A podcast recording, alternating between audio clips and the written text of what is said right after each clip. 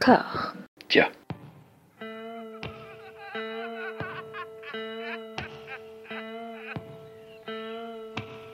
And now for something completely different. Would you like to talk about the meaning of life, darling? Sure, why not? Philosophy for two? Right. Provided the movement never forgets that it is the inalienable right of every man or woman or woman to rid himself or herself or herself. Agreed.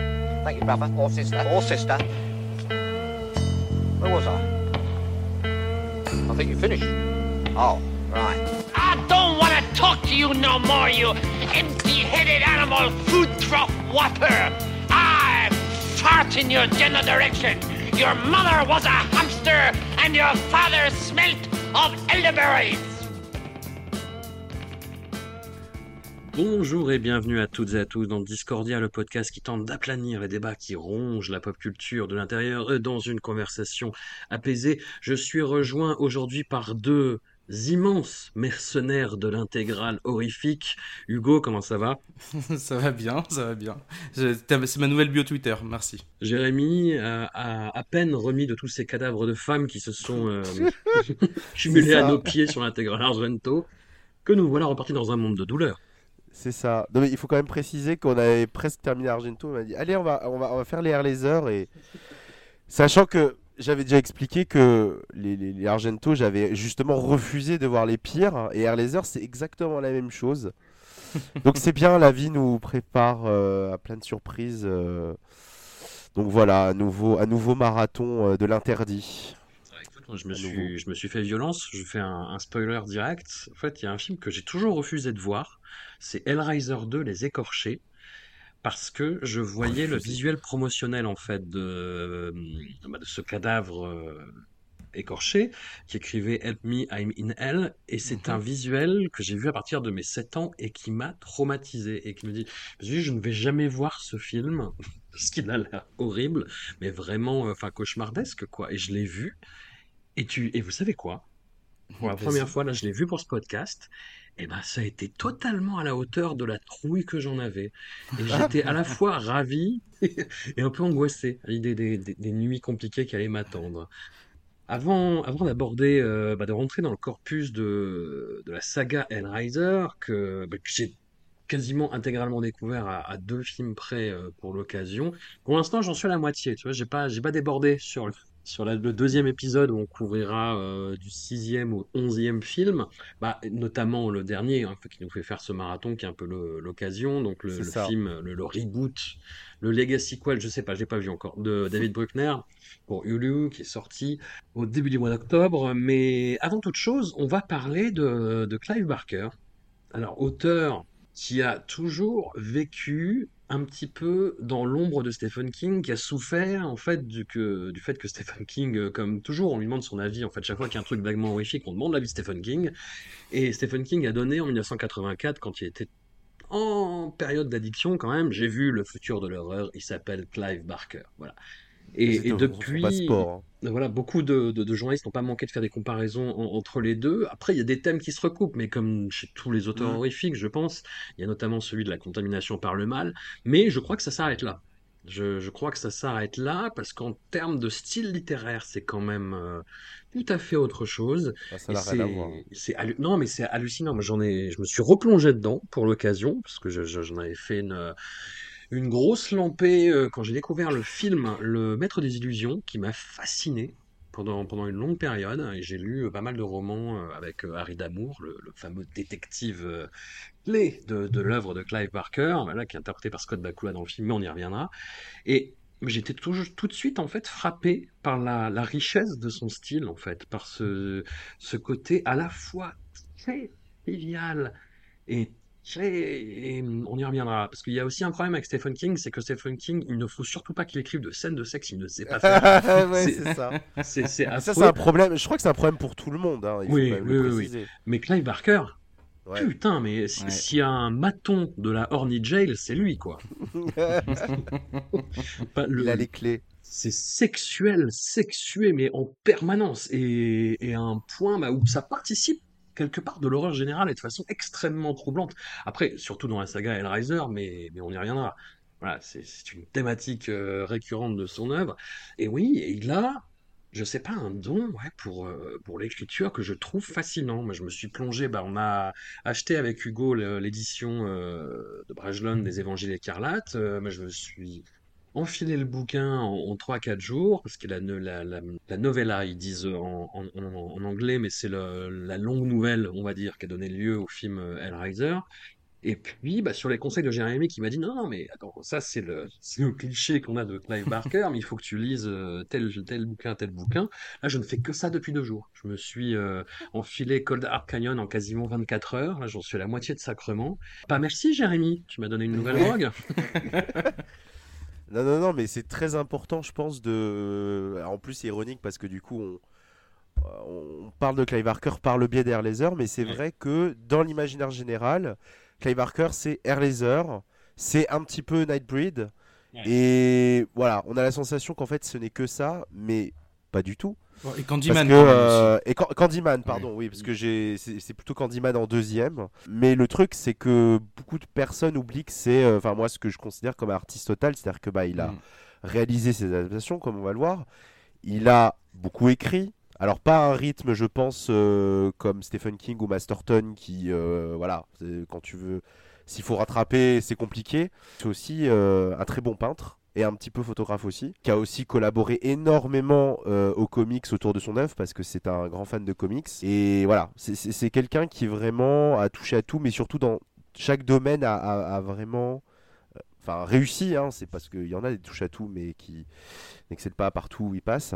Dans le domaine littéraire, c'est vrai que Hellbound Earth, donc du coup c'est le nom de la nouvelle qui inspire les heures, c'est un, ça qui a été d'ailleurs euh, traduite vraiment récemment en France parce que Bragelonne a, commencé par sortir euh, cette adaptation. Mais avant, c'était. euh, alors, les livres de sang, c'est ce qui l'a fait connaître. Et si je- ce qui, je pense, a donné la fameuse phrase de Stephen King qui lui a servi de passeport, j'ai envie de dire. Ouais. Et de malédiction, potentiellement. Les livres de sang, c'est pareil. Moi, je dirais que euh, je sais pas si c'est très judicieux de commencer par ça parce que c'est comme si on, on dirait euh, commence Stephen King par Danse Macabre. Mm. C'est pas une Mm. très bonne idée. C'est des recueils de nouvelles, donc il y a des choses géniales, il y a des choses bof. Mais c'est vrai que ce qui est fascinant avec la Barker, là où Stephen King, il y a peut-être une tendance à ce que il y ait un seul univers. Clay Barker, on a l'impression qu'à chaque fois, il ouvre une nouvelle porte, à chaque fois. Donc, ce qui donne, euh, il y a eu beaucoup de, il y a beaucoup d'œuvres qui fonctionnent en diptyque, euh, Secret Show, Magica ou Galilée par exemple, euh, qui fonctionnent par deux. Il y a eu des stand-alone comme euh, Colorado Canyon ou euh, Le Jeu de la Damnation, ou Sacrement que je considère comme son chef-d'œuvre, qui est vraiment le, livre où il parle le plus de lui-même. Et oui, j'ai pas l'impression que les gens lisent beaucoup en fait ce qu'il a fait. Après, c'est peut-être une impression, hein. j'ai peut-être tort. Mais c'est vrai qu'en termes de style et d'univers, il crée des choses parce que là où où on peut éventuellement, euh, non même pas, j'allais dire une comparaison avec King, c'est que c'est pas quelqu'un qui euh, recycle les mêmes thèmes, c'est-à-dire c'est pas les, les vampires, les, les machins, les morts vivants, non, c'est vraiment quelqu'un qui se qui crée toujours des mythologies avec euh, des, des univers parallèles, des créatures absolument incroyables. Je pense que c'est quelque chose qu'on oublie un petit peu car les heures, voilà, c'est juste un, enfin c'est une goutte dans son océan, donc qui a pris beaucoup de place, mais euh, pour euh, le meilleur et pour le pire, qu'on va le voir. Mais j'ai envie de dire vraiment, lisez Clay Barker parce que c'est vraiment, il y a vraiment des, choses extraordinaires. Moi, je, je, je, enfin, ça me fait pas hyper plaisir en fait qu'on essaie de relancer Air Laser par exemple, alors que j'ai envie de dire, mais, mais, mais des bouquins comme euh, Cold Heart ou euh, Les Galilées, ça donnerait des mini-séries. Oui, oui, pour, Tu sais pour plein de c'est pas raisons. possible, Cold Hard Canyon? Tu ne peux pas faire des partous avec euh, des stars du muet, et Ah, pourquoi Lynn et Rodolphe pas Valentino. Non, tu peux Pourquoi pas Non, non, c'est vraiment, ouais, il y a quelque chose comme ça qui est dommage. Et en même temps, j'ai envie de dire, bon, bah, euh, comme euh, pour François, si ça vous donne l'occasion de plonger comme ça à nouveau dans, dans plein d'univers d'ailleurs différents, parce que c'est justement pas qu'un seul univers. euh, et sa grande, c'est vrai que tu l'as dit, sa grande marotte à Clive Barker, qui le différencie aussi, je pense, de beaucoup des autres romanciers, c'est que déjà, je pense que c'est important de dire, même si pour certaines personnes c'est pas important, mais euh, Clive Barker est gay et en fait il a infusé beaucoup de sa sexualité dans ses livres et pas dans le sens où tous ses personnages sont gays, mais dans le sens où c'est profondément sexuel et son approche des, des, des, des créatures qu'il met en scène c'est toujours un mélange de répulsion et de désir et ça c'est très important je pense pour comprendre Barker c'est j'ai envie de dire c'est de l'horreur sexy mais Il y a beaucoup voilà. d'interrogations sur le sur la et je dis pas forcément ça à l'homosexualité, mais hum, c'est plus au rapport au monstrueux justement et son rapport à l'horreur. S'il y a beaucoup d'interrogations sur la notion de, bah, de domination et de consentement. Le Hell- Hellraiser, ça participe de beaucoup d'œuvres de Barker bah, qui ont été adaptées notamment au cinéma, parce que si tu regardes Raoul Red Rex, qui, est un- qui est un très mauvais film, mais si tu regardes Le Maître des Illusions, que moi j'aime beaucoup, et Hellraiser, bah, à chaque fois en fait c'est des figures monstrueuses qui acquièrent des, des disciples euh, qui sont complètement euh, soumis et contents de ce qui se passe jusqu'à ce qu'ils découvrent les atours monstrueux, et encore parfois ça leur plaît. Ouais. C'est le côté BDSM de Clive Mm. Barker. Il l'aborde un peu différemment dans Nightbreed d'ailleurs. hein. Il l'aborde aussi, mais c'est pas, euh, c'est c'est assez différent. Parce que Nightbreed, pour le coup, euh, enfin, je sais pas si on va parler de, de, de, de ce qu'il a réalisé aussi, mais la fin, t'as vraiment l'impression de voir une descente de police dans une boîte de nuit, quoi. Ouais. Bah, en l'occurrence, une boîte de nuit euh, gay, parce Oui, que oui, Nightbreed, pour le coup, c'est la parabole Oui, de oui. euh, voilà, les créatures de la nuit. euh, c'est euh, complètement ça, pour le coup. Donc, c'est quand même, on va dire, une part importante. Mais euh, c'est vrai que, euh, parce que déjà dans le cinéma, il y en a, je pense, pas beaucoup des, réalisateurs gays assumés qui infusent ça euh, dans, leurs œuvres. Bon, dans, le, dans la littérature horrifique, c'est c'est- encore plus désertique quoi. Mais lui est vraiment a, vraiment réussi à imposer ça et enfin c'est une donnée une donnée qui ne qui ne peut pas être ignorée quoi. Non, non, carrément, bah, on, va y revenir largement. Oui oui. Ne t'inquiète pas. ne- Hugo, qu'est-ce que toi tu as découvert de, des écrits de Clive Barker? Ouais, alors moi j'ai j'ai un rapport euh, assez, assez particulier avec Clive Barker pendant un moment, parce que mon premier contact avec Clive Barker, c'était à Barat. Ok. Est-ce que tu peux expliquer ce que c'est du coup à Barat Alors, ben, je, je l'ai lu quand j'avais 12 ans, donc c'est l'histoire d'une jeune, jeune adolescente, si je me souviens bien, qui trouve euh, la porte vers un, un, un autre monde sur, laquelle, sur lequel il y a des, des îles et chaque île est une heure de la journée, si je me souviens bien. Et en fait, c'était pile entre ma période euh, Harry Potter, mais genre Harry Potter 4 et, euh, et Seigneur des Anneaux. C'était un peu entre les deux. Et je, je me souviens de ce bouquin dont, dont j'adorais l'illustration, qui d'ailleurs, je pense, était Mm. faite par Clive Barker. C'est Clive Barker, tout à fait. Ouais, ouais. Et j'ai du mal à terminer ce livre parce que c'était pas, euh, c'était pas le, le- le fantastique que je recherchais à l'époque, en fait. Mais pas parce que c'était pas bien, vraiment parce que c'était, euh, j'étais voilà jeune, euh, très jeune adolescent et que c'était pas trop, c'était pas trop ça. Et je crois que je l'avais, il était assez fat et je crois que je l'avais pas terminé. Et mon deuxième contact avec Clive Barker, ça a été le plus violent. C'est peut-être un ou deux ans plus tard, je pense que j'avais 13-14 ans, j'ai demandé à ma mère, qui partait faire les courses, j'ai dit au rayon euh, DVD, tu pourras me ramener un film d'horreur? J'ai envie de voir un film d'horreur. Et elle m'a. J'ai vraiment juste dit ça, tu vois. Et il se trouve qu'elle m'a ramené euh, Hellraiser 5 Inferno en se Oh. fiant. Ouais. C'est pas un cadeau ça. C'est pas. Bah non, mais elle le savait pas, tu vois. Elle voulait. euh, elle avait gentiment répondu à ma requête et euh, en se basant sur euh, derrière le- la petite étiquette, euh, juste accord parental souhaitable. Bon, ces étiquettes étaient mal faites parce que j'ai Oui. été traumatisé par ce film. Mais traumatisé. J'avais 13 ans.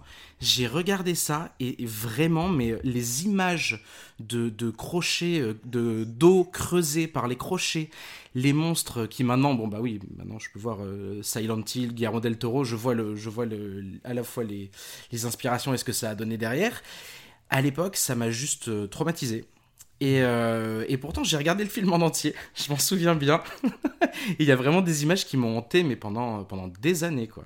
Et là, je l'ai revu pour l'occasion, donc ça a un peu exorcisé ça. Et mon troisième contact avec Clive Barker, il était pas beaucoup plus heureux, parce que c'était en, en 2007, donc j'avais 15 ans, désormais, 15-16 ans. Et euh, je joue à la démo de Clive Barker's Jericho sur Xbox 360. J'achète le jeu. Et pareil, donc ça me terrorise, mais ça me terrorise et en même temps je trouve ça nul. Euh, je, reviendrai, dessus si vous voulez sur les jeux parce que il a participé à la création de, de deux jeux dont un est bien meilleur que l'autre. Et donc en fait, ben ça c'était mes trois premiers contacts avec Clive Barker et les trois ont été euh, un petit peu malheureux parce que ben, Barat c'est pas représentatif de son œuvre littéraire. Hellraiser 5, il n'est pas euh, plus impliqué que ça, c'est basé sur Clive Barker, Ah, quoi. pas du Et tout, même. Voilà. et Jericho, ça, ça arrive euh, au pire moment des FPS euh, console, euh, extrêmement bourrin, militaire, pas, voilà, pas très très malin, et qui en plus faisait peur et qui était très très linéaire et vraiment très très brouillon dans, dans tout ce qui était aspect combat, tout ça. Et du coup, bah, j'ai mis longtemps avant de me relever de ces, de ces trois rencontres un peu malheureuses. Et il a fallu attendre en fait le milieu de la décennie suivante, quoi, vers 2015. J'ai vu le premier Hellraiser. J'avais déjà vu Candyman pour le coup, mais je l'associais pas directement, voilà. Et euh, j'ai revu Candyman, j'ai vu Nightbreed, et j'ai commencé à lire, alors vraiment. euh, rapidement pour le coup du, du Clive Barker et là je me suis mis oui à, aimer par, euh, par le cinéma avant la littérature et aussi un peu par le jeu vidéo puisqu'après j'ai joué à Undying qui lui pour le coup est disponible sur, sur GOG et qui pour le coup était vraiment beaucoup beaucoup beaucoup plus cool je sais pas si c'est euh, un truc que vous voulez aborder absolument maintenant parce que sinon après si Bah, vous me lancez fait, je vais, du coup. euh, je vais oui voilà je vais par... non mais je vais parler pendant très longtemps mais mais Undying c'est euh, en plus c'est c'est un mélange c'est euh, Barker Lovecraftien je pense qu'à la base les développeurs étaient partis sur un truc euh, des, Lovecraftien et- des créatures indicibles, mais avec des sexes. non, mais on, incarne un, on incarne, un enquêteur euh, qui va enquêter sur le paranormal, qui a des petits pouvoirs magiques, et qui, euh, donc ça se passe, c'est à la première personne, et en fait ça va se passer dans un manoir, on va sortir un petit peu, on va même aller dans d'autres bâtiments, et on va, c'est un jeu d'exploration et d'énigmes, et là, euh, manoir, clé à trouver, énigmes, euh, ça fait penser à Resident Evil, sauf que euh, ça se passe à la première personne, et ça, on, on jongle entre euh, des armes réelles, enfin communes, comme des flingues, ou voilà, avec des shotguns qui envoient de la glace et le shotgun est en forme de dragon et dans l'autre main des pouvoirs qui sont pas uniquement des pouvoirs offensifs qui nous permettent d'explorer et qui sont très très cool un pouvoir notamment qui nous permet de voir euh, bah, l'autre aspect du monde le monde des ténèbres c'est un truc hyper récurrent chez, Ouais, chez Clive Barker marqué, ça, ouais. la dualité et qui est trop chouette parce que bah il y a des moments où euh, ça nous permet de passer des portes, ça nous permet de passer des endroits. Euh, Il y a des fois où on regarde un tableau, le, le manoir est rempli de tableaux, on regarde le tableau normal avec nos yeux, on, on active le pouvoir et on voit une œuvre absolument monstrueuse et démoniaque à la place. Et c'est bourré de petits effets de mise en scène comme ça qui sont très très chouettes. Euh, on passe à un moment donné, il y a un miroir qui nous reflète un peu bizarrement, ben on peut passer à travers et euh, on récupère des trucs derrière. Et c'est blindé de petits trucs comme ça qui sont très très chouettes et qui pour le coup contrairement à Jericho en 2007 euh, qui avait vraiment un level design mais, mais, horrible. C'est à dire c'était vraiment des couloirs une grande pièce avec des affrontements un couloir c'était euh, vraiment pas très très intéressant là on peut se perdre dans le manoir mais on est toujours guidé par euh, une voix, un cri, un, monstre qui apparaît et qu'on va devoir aller éliminer, euh, des effets de mise en scène, des portes qui claquent, des portes qui s'envolent, euh, des lumières. Et pour un jeu de 2001, c'est vraiment. euh, Enfin, moi, je trouvais qu'il y avait tout, ce qu'on parle aujourd'hui, on parle beaucoup de narration environnementale dans le jeu vidéo, mais euh, dans Undying, il y avait déjà énormément ça. Et on doit en fait tout simplement résoudre. Enfin, c'est une famille qui a dégénéré. Il y a une sœur loup-garou, un, un frère fantôme. Et en fait, c'est des quêtes. On doit aller, euh, euh, on doit aller résoudre chacune de leurs quêtes euh, dans, dans le manoir. Et là, pour le coup, bah, rencontre beaucoup plus heureuse avec le nom de Clive Barker parce que c'est un, c'est un très chouette jeu, très très chouette jeu. Tu as joué, toi, Jérémy, du coup? Moi, j'en ai un souvenir très très lointain. Je me souviens que, bah, juste que j'avais beaucoup aimé, mais que ça m'a pas mal terrifié aussi. Ah, il fait peur, ouais.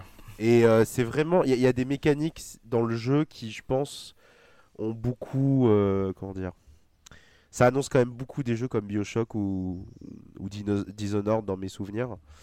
Jericho, moi j'avais joué à la démo aussi, mais j'ai pas un souvenir aussi euh, sévère que toi. Mais c'est vrai que je pense que le jeu n'avait pas été, enfin, ça a été un peu accueilli froidement.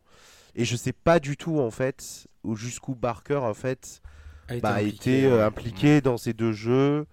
Alors pour le premier, je crois que je, je l'ai lu. En gros, il était, euh, il a participé à la révision du scénario et au game design, donc il a quand même pas mal été impliqué. Dans Jericho, je sais pas du tout. euh, je sais qu'il a dû, je crois qu'il y a certains de ces des monstres de Jericho euh, qui par ailleurs sont extrêmement répétitifs. hein, ils font très peur, mais c'est un peu toujours les mêmes, qui sont inspirés de certains des jouets qu'il a fait. Parce que ça aussi d'ailleurs c'est euh, assez, euh, assez marrant à noter. C'est que dans les années 2000, quand il y a eu le boom entre guillemets des figurines euh, collector pour adultes, si j'ose dire, il y a la boîte de Todd McFarlane, donc euh, le papa de Spawn, qui éditait des figurines. Alors c'était aussi bien des personnages de cinéma que des joueurs de baseball. Enfin, il y avait un peu de tout. Et il a collaboré pendant un temps avec Clive Barker, qui a collaboré pour deux, enfin trois séries, dont deux qui s'appellent les Tortured Souls, qui sont en fait des, des Cénobites, mais je pense encore plus hardcore que les Cénobites qu'on connaît. Et ça poussait à un niveau de détail vraiment hallucinant pour un truc qui à la base était censé être un, enfin un jouet, euh, en tout cas quelque chose de, enfin juste une- une figurine en résine quoi. Et euh, la troisième série, c'était Infernal euh, Parade, qui est une sorte de voilà de, monstrueuse parade à la Frix. À l'époque, j'en avais acheté et en fait, il avait pour chaque personnage écrit une histoire qui était du coup euh, bah, euh, vendue avec la figurine.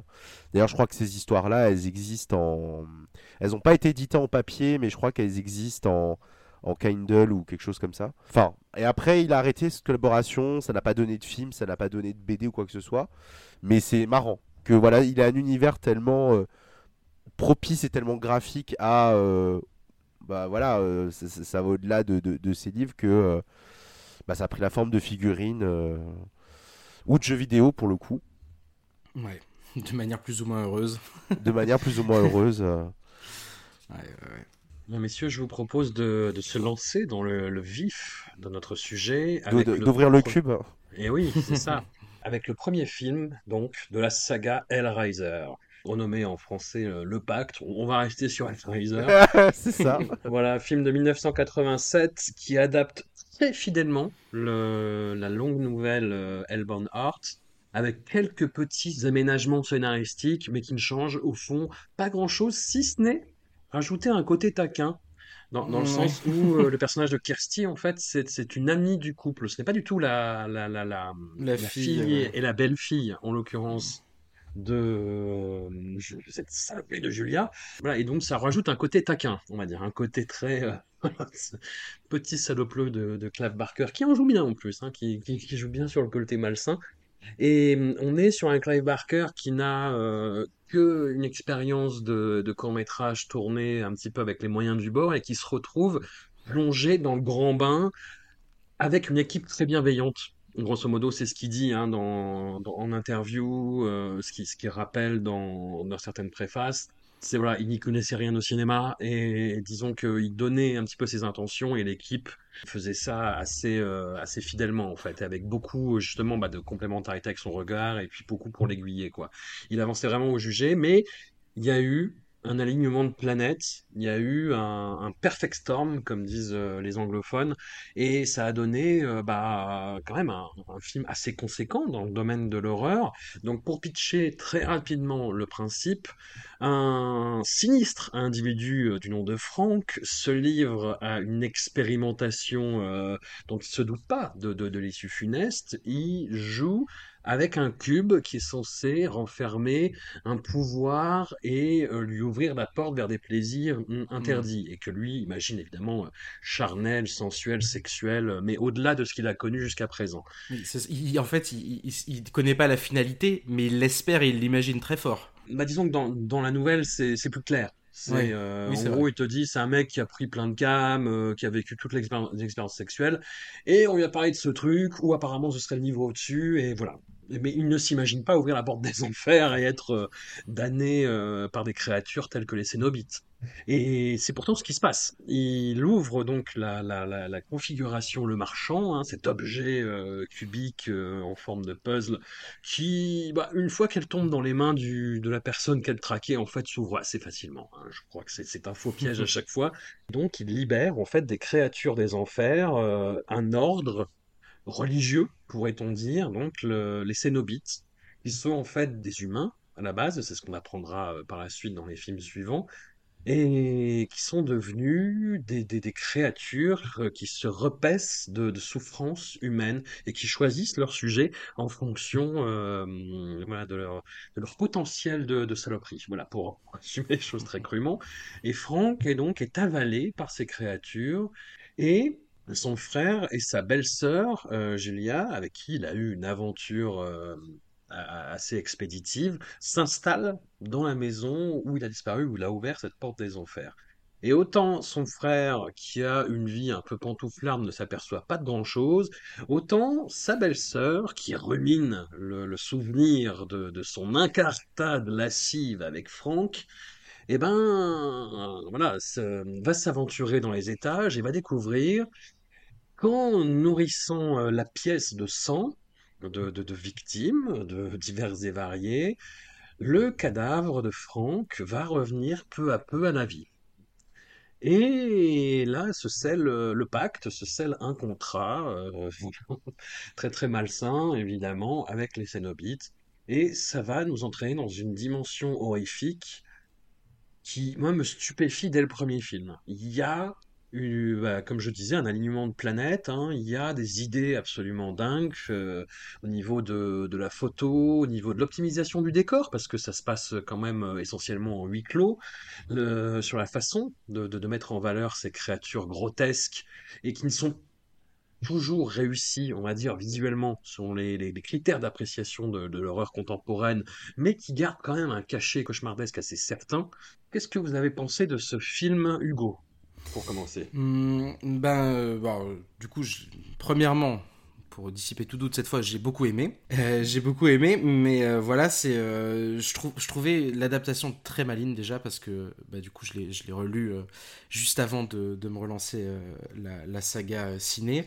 Et, et oui, et il évite déjà de mettre en scène tout ce qui, euh, voilà, tout ce qui pourrait être un peu compliqué ou qui pourrait faire passer le film dans l'expérimental, parce que dans le premier chapitre, on a quand même une description de douleur euh, qui, qui est très long, qui dure des pages, et où euh, ben, Frank traverse tout un tas de sensations qui sont absolument impossibles à montrer de toute façon à l'écran. Et c'est là où ben, l'ingéniosité de Clive Barker parle déjà, c'est qu'il évite euh, de mettre en scène vraiment ce genre de, ce genre de scène-là. Et pour le reste, il en fait une adaptation vraiment fidèle. Comme tu disais, à l'exception de, de Christie, il lui donne un rôle, on va dire, qui est moins cruel. Parce qu'elle est traitée de manière un peu cruelle dans le, malheureusement dans le livre. Enfin, c'est vraiment le, la copine du couple qui, qui, qui est encore célibataire et qui rumine un peu une ancienne euh, re- relation avec euh, donc c'est Rory dans le livre et Larry dans le dans le film et vraiment euh, elle est décrite comme euh, bah comme moins jolie que Julia comme euh, elle attire pas les regards et Enfin, je trouve vraiment qu'elle elle est traitée de manière un peu cruelle. C'est un, personnage pour qui on a quand même vraiment de la peine. Alors, Euh, oui, oui et non. Oui et non. Ah ouais, dans le parce livre que pour avoir lu euh, Cold Dark Canyon et euh, Ah. être à la moitié de Sacrement, j'ai l'impression que c'est, bah tu, tu me corriges si je me trompe, Jérémy, mais une, une récurrence chez Clive Barker, c'est-à-dire qu'il prend des personnages féminins où tu dis, là là, ça va être le punching ball, et en fait, il en fait peu à peu des héroïnes, en fait. Ah oui, il en a, bah, là, il en a fait une, euh, un style d'héroïne, mais quand même, euh, elle, est, elle reste, euh, enfin, elle elle a pas une figure d'héroïne, c'est, c'est qu'elle elle agit de manière sensée et honnête, on va dire. Hmm. Je pense. Je sais pas si Les j'ai circonstances ne lui laissent pas le choix, en plus. Ouais, voilà. Alors que pour le coup, dans, euh, dans le film, ben, comme tu disais, c'est, la fille et la, et la belle-fille de, de Larry et Julia. Et ça rajoute, euh, ouais, comme tu disais, un côté taquin, un côté pervers, on va dire.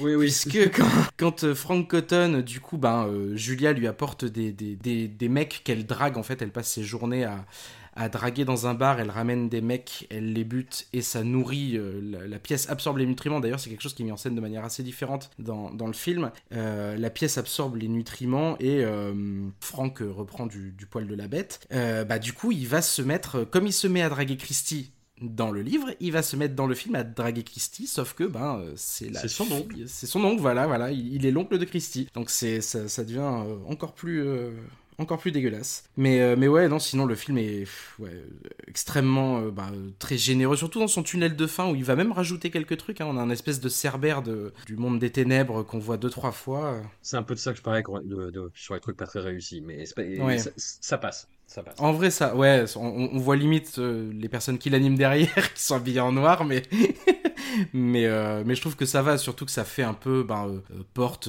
enfin, C'est-à-dire qu'il faut nous figurer visuellement euh, le côté fermé de, de, ce monde-là qui va s'ouvrir dans le 2 pour le coup, qu'on va explorer dans le 2. Mais là, il nous, il nous met visuellement un obstacle, un truc qui fait que non, on n'a pas, on, on, on sait qu'on peut pas y aller de suite et que l'héroïne va pas pouvoir y aller de suite. Donc ouais, non, sinon, ben, voilà quoi, j'ai j'ai énormément aimé et surtout ça, ça a mis, euh, ça a donné forme au Cénobite, quoi, et, à- et au fameux Pinhead, qui est euh, incroyablement adapté, euh, parce qu'il il est décrit comme tel hein, dans, le, dans le roman, c'est pas le film qu'il a inventé, mais alors ce qu'ils en ont fait, vraiment, euh, pour, les, pour tous les Cénobites hein, d'ailleurs, euh, est, est vraiment cauchemardesque. interprété par, par Doug Bradley, un très vieux compagnon de route de Clive Barker du temps où ils faisaient leur début tous les deux dans le, le monde du théâtre itinérant. D'ailleurs, Clive Barker a dit qu'il n'y avait pas le nom Pinhead, que c'était euh, Ouais. justement un sobriquet qui avait été donné par l'équipe. Et dans le, dans le livre euh, Hellbound Heart, il l'appelle plutôt, euh, le, alors il l'appelle le prêtre des enfers. Dans les Évangiles écarlates, Mm. ou l'ingénieur. L'ingénieur, ouais, c'est ça. Mais hmm, faut l'appeler Pinhead quand même, c'est pas parce que tout le monde le connaît. Bah, ça, nom. ça- ça dédramatise un peu le personnage quand même. Et ça amène euh, ouais, tout, tout, tout ce côté très très dérangeant de la Mm. mythologie euh, Hellraiser, enfin pour les opus réussis. C'est-à-dire ce mélange bah, de, cette espèce de retranscription justement du d'une certaine acception du, BDSM quoi. Et hum, c'est quelque chose qui me qui, me frappe dans ces films-là, c'est à quel point il réussit justement à, montrer ce côté euh, immixtion entre la surprise que provoque la douleur absolument intolérable que les, les, les, les Cénobites euh, infligent à, leur- à leurs victimes et le plaisir que parfois ils peuvent en retenir. C'est-à-dire que euh, bah, quand Frank se fait, euh, spoiler, récupérer, on va dire, par les Cénobites à la fin, et qui se passe la langue sur les lèvres. j'ai- j'ai- wept. Ah là là là là, Jesus wept, tout à fait, ouais, voilà. Cette scène-là, ah là là, ah là là, mais quelle taquinerie. Jérémy, le premier Hellraiser, Alors, le titan. Ouais, voilà, c'est un peu ça. Bah, c'est assez fou. Et là, même en le revoyant, chaque fois je le revois, c'est ce que je me dis. Mais c'est vrai qu'en effet, Barker, c'était pas quelqu'un qui était. euh, je sais même pas si c'était quelqu'un qui avait prévu de faire du cinéma. C'est vrai qu'il avait fait deux cours quand il était euh, étudiant qui sont Salomé the Forbidden que je conseille pas vraiment de voir. Enfin, c'est vraiment de la curiosité, mais c'est vraiment très expérimental. C'est fait avec euh, deux bouts de papier, un morceau de carton, et voilà, il y a des, des scènes en, en- en négatif. Enfin, bon, c'est moi ça, quand je les ai vus, ça m'a un peu, j'ai un peu déchanté quoi. Et ce qui s'est passé, c'est que il a d'abord écrit un script qui a donné un film qui s'appelle Transmutation, une espèce de, de délire, euh, on dirait un clip des années 80. hein. il s'est un peu dit bon, qu'est-ce qu'est-ce qui se passe?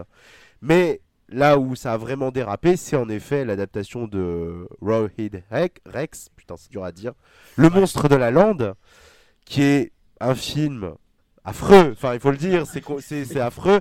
Et d'ailleurs je ne comprends pas d'ailleurs parce que j'ai l'impression qu'il y a une espèce de culte bizarre de ce film outre-Atlantique où, euh, enfin je veux dire, il a quand même eu droit à une copie 4K et là euh, il y a des, le même éditeur va sortir un, un disque UHD. Je suis genre, il y a- il y, a quand même des choses plus plus importantes dans la vie, bon, parce que c'est même pour, enfin je veux dire même à regarder comme un nanar, je trouve pas ça. euh, c'est enfin à part le monstre c'est quand même euh, c'est un téléfilm de la de la enfin encore les téléfilms de la BBC je suppose ressemblent plus à à quelque chose de de, de, de, l'ordre du cinéma parce que bon là c'est vraiment pas terrible quoi quand il a vu ça il s'est dit non ça va pas être possible donc je vais faire moi-même mon adaptation mais le enfin il- il savait pas euh, réaliser un film. Donc il, il s'est vraiment euh, il a couru à la bibliothèque la plus proche pour euh, lire des livres sur la mise en scène.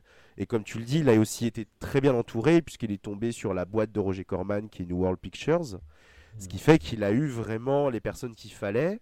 Comme tu dis, c'est un film qui, et je pense que ça, ça c'est la méthode Corman, c'est-à-dire que c'est un huis clos, et malgré le fait qu'il y a ce dispositif qui est très euh, minimaliste, il réussit à faire un film qui a vraiment une force d'évocation très forte.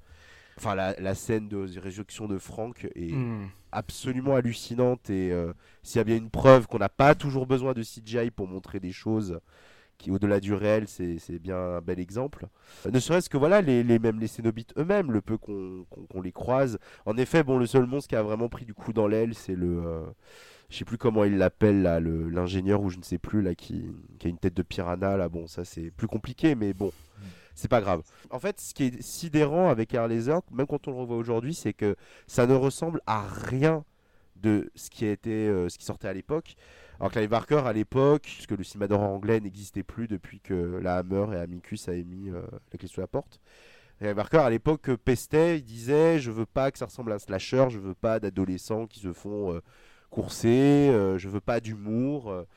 et en effet, il fait un film qui est, c'est vrai, à l'opposé de euh, un cinéma d'horreur qui était un peu plus euh, détendu à l'époque, un peu plus gore cartoonesque. À la limite, on peut penser à.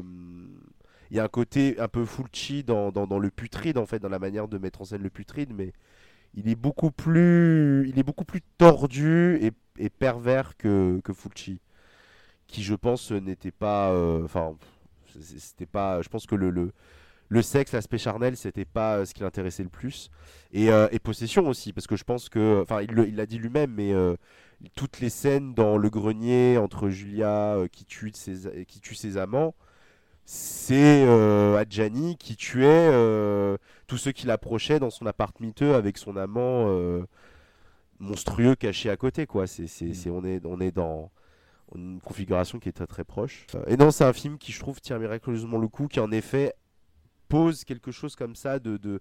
Enfin, les, premiers plans du film, c'est quand même euh, de- deux mains crasseuses qui s'échangent un, un cube de métal sur une table. C'est, euh, il y a vraiment une volonté, voilà, de, de, de, faire quelque chose qui, qui, qui, qui, qui est pas lisse du tout, qui cherche pas à, faire plaisir. Et, euh, et j'aime beaucoup, beaucoup, même si elle va prendre du, du galon dans le 2, le personnage de Julia qui est, qui est présenté comme la femme frustrée, fragile et qui finalement va commencer à prendre plaisir à euh, bah, dégommer des mecs en fait.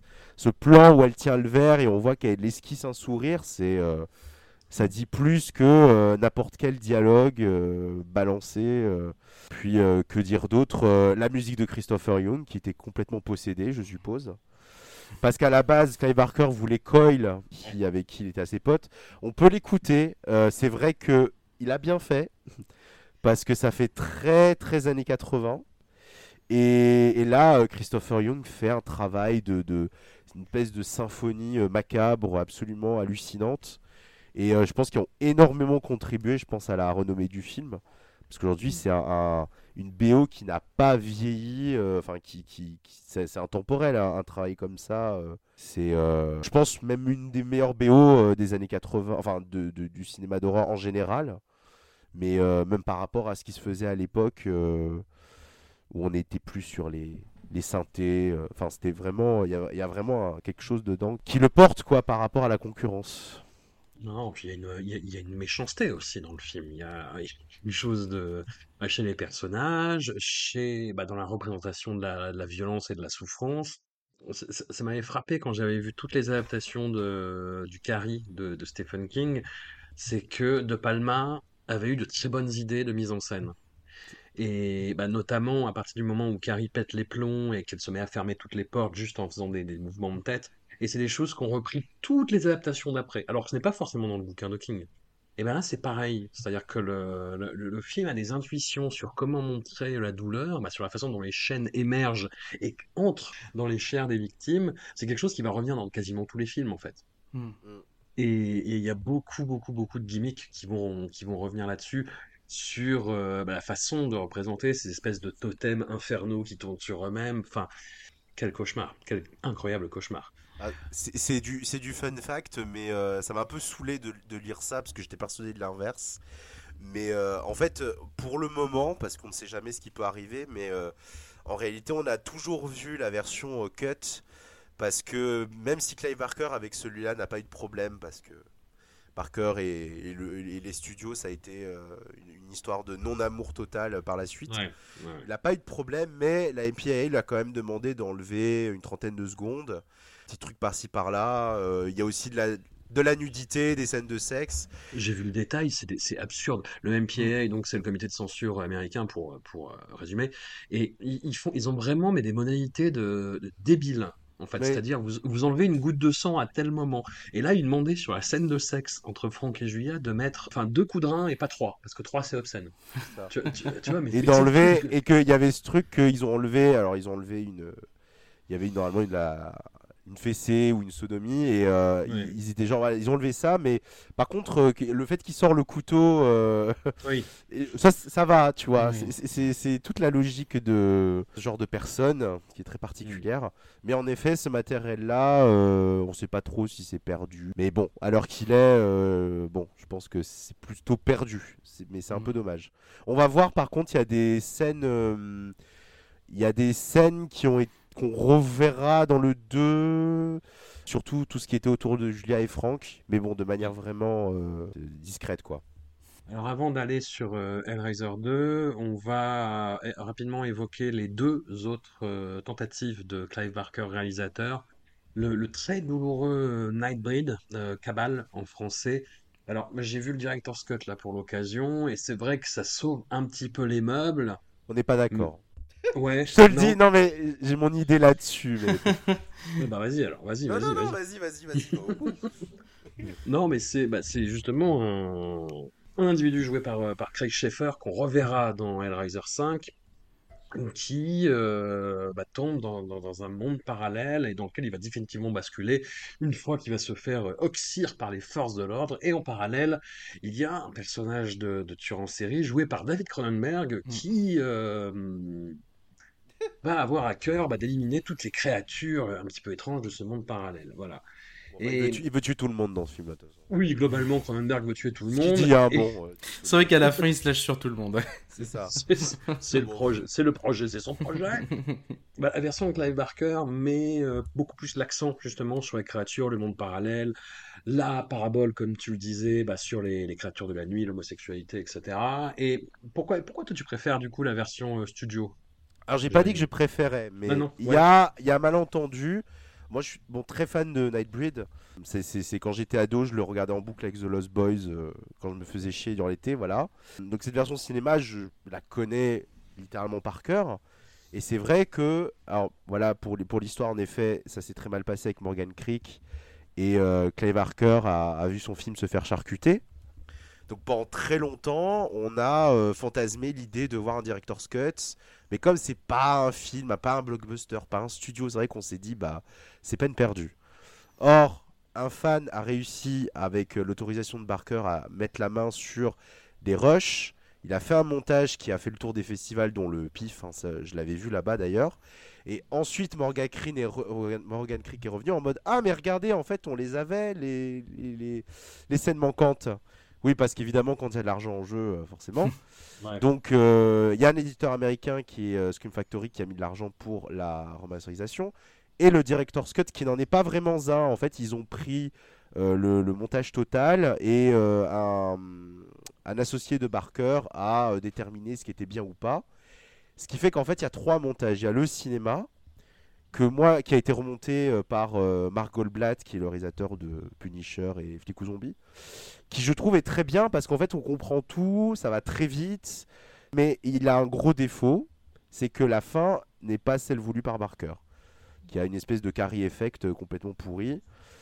Et la version Director's Cut, en effet, est un peu plus longue, mais pour moi, hormis le changement de fin, je trouve pas que les changements sont incroyables. Enfin, le côté, euh, tu vois, le- pour les monstres et leur attachement, moi, je le sentais déjà dans la version cinéma. Ouais. Donc, euh, et le troisième montage, qui est le Cabal Cut, qui, n'a pas- qui a été distribué aux États-Unis dans une édition extrêmement limitée, bah en fait, c'est tout. C'est il y a tout, il y a même les scènes où il manque le son, donc euh, c'est un, c'est bon. Moi, je, moi, j'ai ma préférence pour la version cinéma, euh, sachant qu'on passe de 1h40 à 3h. Donc oui, en effet. Ah oui. Oui, oui, oui. La version Director's Cut fait, je crois, euh, deux heures et quelque chose comme ça. Deux heures et Un peu. quelques, peut-être, ouais, un Ouais, peu ouais, plus. ouais. Et euh, le Cabal Cut, c'est- c'est trois heures. Mais bon, après, moi, j'aime le film euh, sous n'importe quelle version. Mais c'est vrai que je suis plus attaché à la version euh, cinéma. Et c'est un film aussi qui, contrairement à Air Laser, qui du coup était dans, un, dans une certaine. euh, pas retenue, mais euh, voilà, il y avait un dispositif par rapport au budget qui faisait que c'était un huis clos. Là, c'est l'inverse. C'est-à-dire que c'est. euh, c'est Jean Cocteau euh, qui rencontre euh, Fellini. Fe- Fe- Fellini, Il y a des monstres partout. Il y a des, Des trucs à créatures incroyables aussi. des créatures le dire. complètement folles, dont la fameuse Shuna Sassi, qui est pas loin de, d'avoir un, qui, qui est pas loin d'avoir les mêmes caractéristiques d'un Cénobite, quoi, Hmm. qui est la, la femme hérisson, quoi. Puis là, la musique de Daniel Elfman aussi, qui est complètement dingue. Enfin, moi, je trouve que c'est un film d'une générosité absolue, complètement délirant. Tout ne fonctionne pas à 100%. C'est pareil que Air Laser, c'est-à-dire que par rapport à ce qui se faisait à l'époque, c'est tellement unique et c'est tellement monstrueux dans tous les sens du terme. Donc voilà, Nightbreed, euh, moi je, je- j'aime beaucoup aussi. Même si on est dans un univers moins, euh, je pense, un peu différent de Air Laser, qui était beaucoup plus euh, dark et gothique. C'est un film qui porte beaucoup de discours aussi, je trouve. Ah oui, Enfin, oui, oui. C'est vraiment. euh, Enfin, moi, je sais que dès le début, euh, le, le- le- le psychiatre euh, joué par Cronenberg, là, l'autorité qu'il s'arroge par le discours sur la psychiatrie, euh, en mode euh, non, moi, je vais aller lui parler, je- et, et qu'on lui fasse confiance, et que tout le monde lui fasse confiance, et qu'on sente bien qu'il y a quelque chose qui, qui cloche. Cronenberg est super. hein. Ah ouais, ouais, Ouais. puis même l'idée, enfin, moi je trouve ça l'idée, l'idée est chouette euh, de, de lui faire reposer cette, cette autorité-là et que ce soit un énorme fou furieux, mais que sous couvert de euh, cette discipline-là, euh, bah, tout le monde lui obéit, tout le monde fait ce qu'il dit et, et personne ne se pose la question. Et on en va même jusqu'à ben, tuer le personnage de Boone parce que parce qu'il dit avoir vu une arme sur lui, quoi. C'est, il, a, il a droit de vie ou de mort par, par son discours sur la psychiatrie il a droit de vie ou de mort sur, sur, sur, sur ce personnage. Et, euh, et ça, jusqu'à là, enfin, pour le coup, c'est même plus du sous-texte. hein, le, le côté, euh, les monstres euh, incarnent une certaine forme de marginalité, euh, euh, impossible de sortir pour eux sans se faire persécuter, euh, ils vivent euh, sous terre, euh, c'est la, la, la fin est une descente de flics. Enfin, je trouve que c'est un film qui est quand même extrêmement riche hein, et là en le revoyant euh, enfin je, je le trouve vraiment très très chouette je sais plus quelle version j'ai vue il me semble que les versions que j'ai vues faisaient faisaient pas loin de deux heures mais euh, Ah bah c'est simple, pour savoir quelle version tu as vu, je pense que c'est la fin qui, qui détermine le plus c'est facilement. la fin. D'accord ok Ah oui, d'ailleurs, tu, tu as parlé de Carrie Effect pour les, les, les auditeurs qui ne nous suivent pas assidûment. euh, déjà, c'était pas grave, c'était pas sale. Mais c'est. En fait, tu fais allusion à la fin du, du Carrie de Brian De Palma, et grosso modo, un Carrie Effect, ce serait bah, un dernier jumpscare final, un, un dernier cauchemar dans la dernière ligne droite. La Voilà. main qui sort euh, de... Voilà, de la tombe. C'est ça. Puis bah, la troisième réalisation euh, de, de Clive Barker, où il a eu un petit peu plus de chance, et un petit peu plus, c'est Lord of Illusions. Bah, après, il y, a, eu- il y a eu effectivement voilà, euh, bah, beaucoup, beaucoup moyen à partir avec les producteurs et encore une fois un director's cut. Mais disons que la, la, la, la version que j'ai pu en voir à l'époque, donc 95-96 pour la sortie France, c'était déjà assez marquant, quoi, parce que, alors c'est une adaptation euh, d'un de ses personnages fétiches, un détective privé euh, de l'occulte qui s'appelle Harry Damour et qui est interprété ici par Scott Bakula. Scott Bakula, euh, bah, qu'on connaît pour euh, avoir été le, le- le héros de la série Code Quantum, et qui est un Harry Damour absolument parfait. C'est-à-dire avec une tête semi-déterrée, mais en même temps semi-star hollywoodienne, en Marcel, en bretelle, avec euh, le flingue toujours à portée de main. Bon, il manque peut-être tous les tatouages qui, le, qui sont censés le protéger des, euh, des, des apparitions démoniaques, euh, mais bon, c'est pas, pas grave. Justement, justement, on le voit dans le director's cut. Ouais. Ah putain. Ouais, ouais. Puisqu'il a une euh, scène de sexe et on voit qu'en fait il a le dos euh, complètement tatoué. Voilà. Ah bah voilà. Bon, bah, et comme quoi, faut que je trouve la director's cut du coup.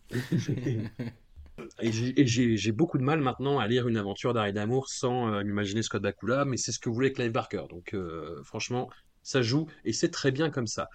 Et donc notre ami Harry d'amour va être confronté à, aux anciens membres d'une secte, euh, d'un quelqu'un qui pratiquait les arts occultes, la magie noire, qui se faisait appeler Nyx, qui se faisait appeler ensuite le Puritain, et dont l'un des, des disciples s'est retourné contre lui. Aujourd'hui, ce disciple, Swan, est un célèbre magicien dont l'épouse va faire euh, appel au service d'Harry d'amour en lui disant il se passe des choses bizarres.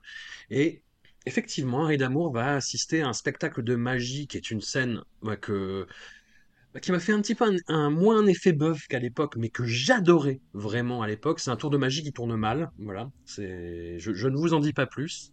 Prank, ça tourne mal, comme disent les jeunes. Mais non, non, qui, qui est une scène absolument fabuleuse, qui est gore, qui est triste, qui est euh, en même temps angoissante.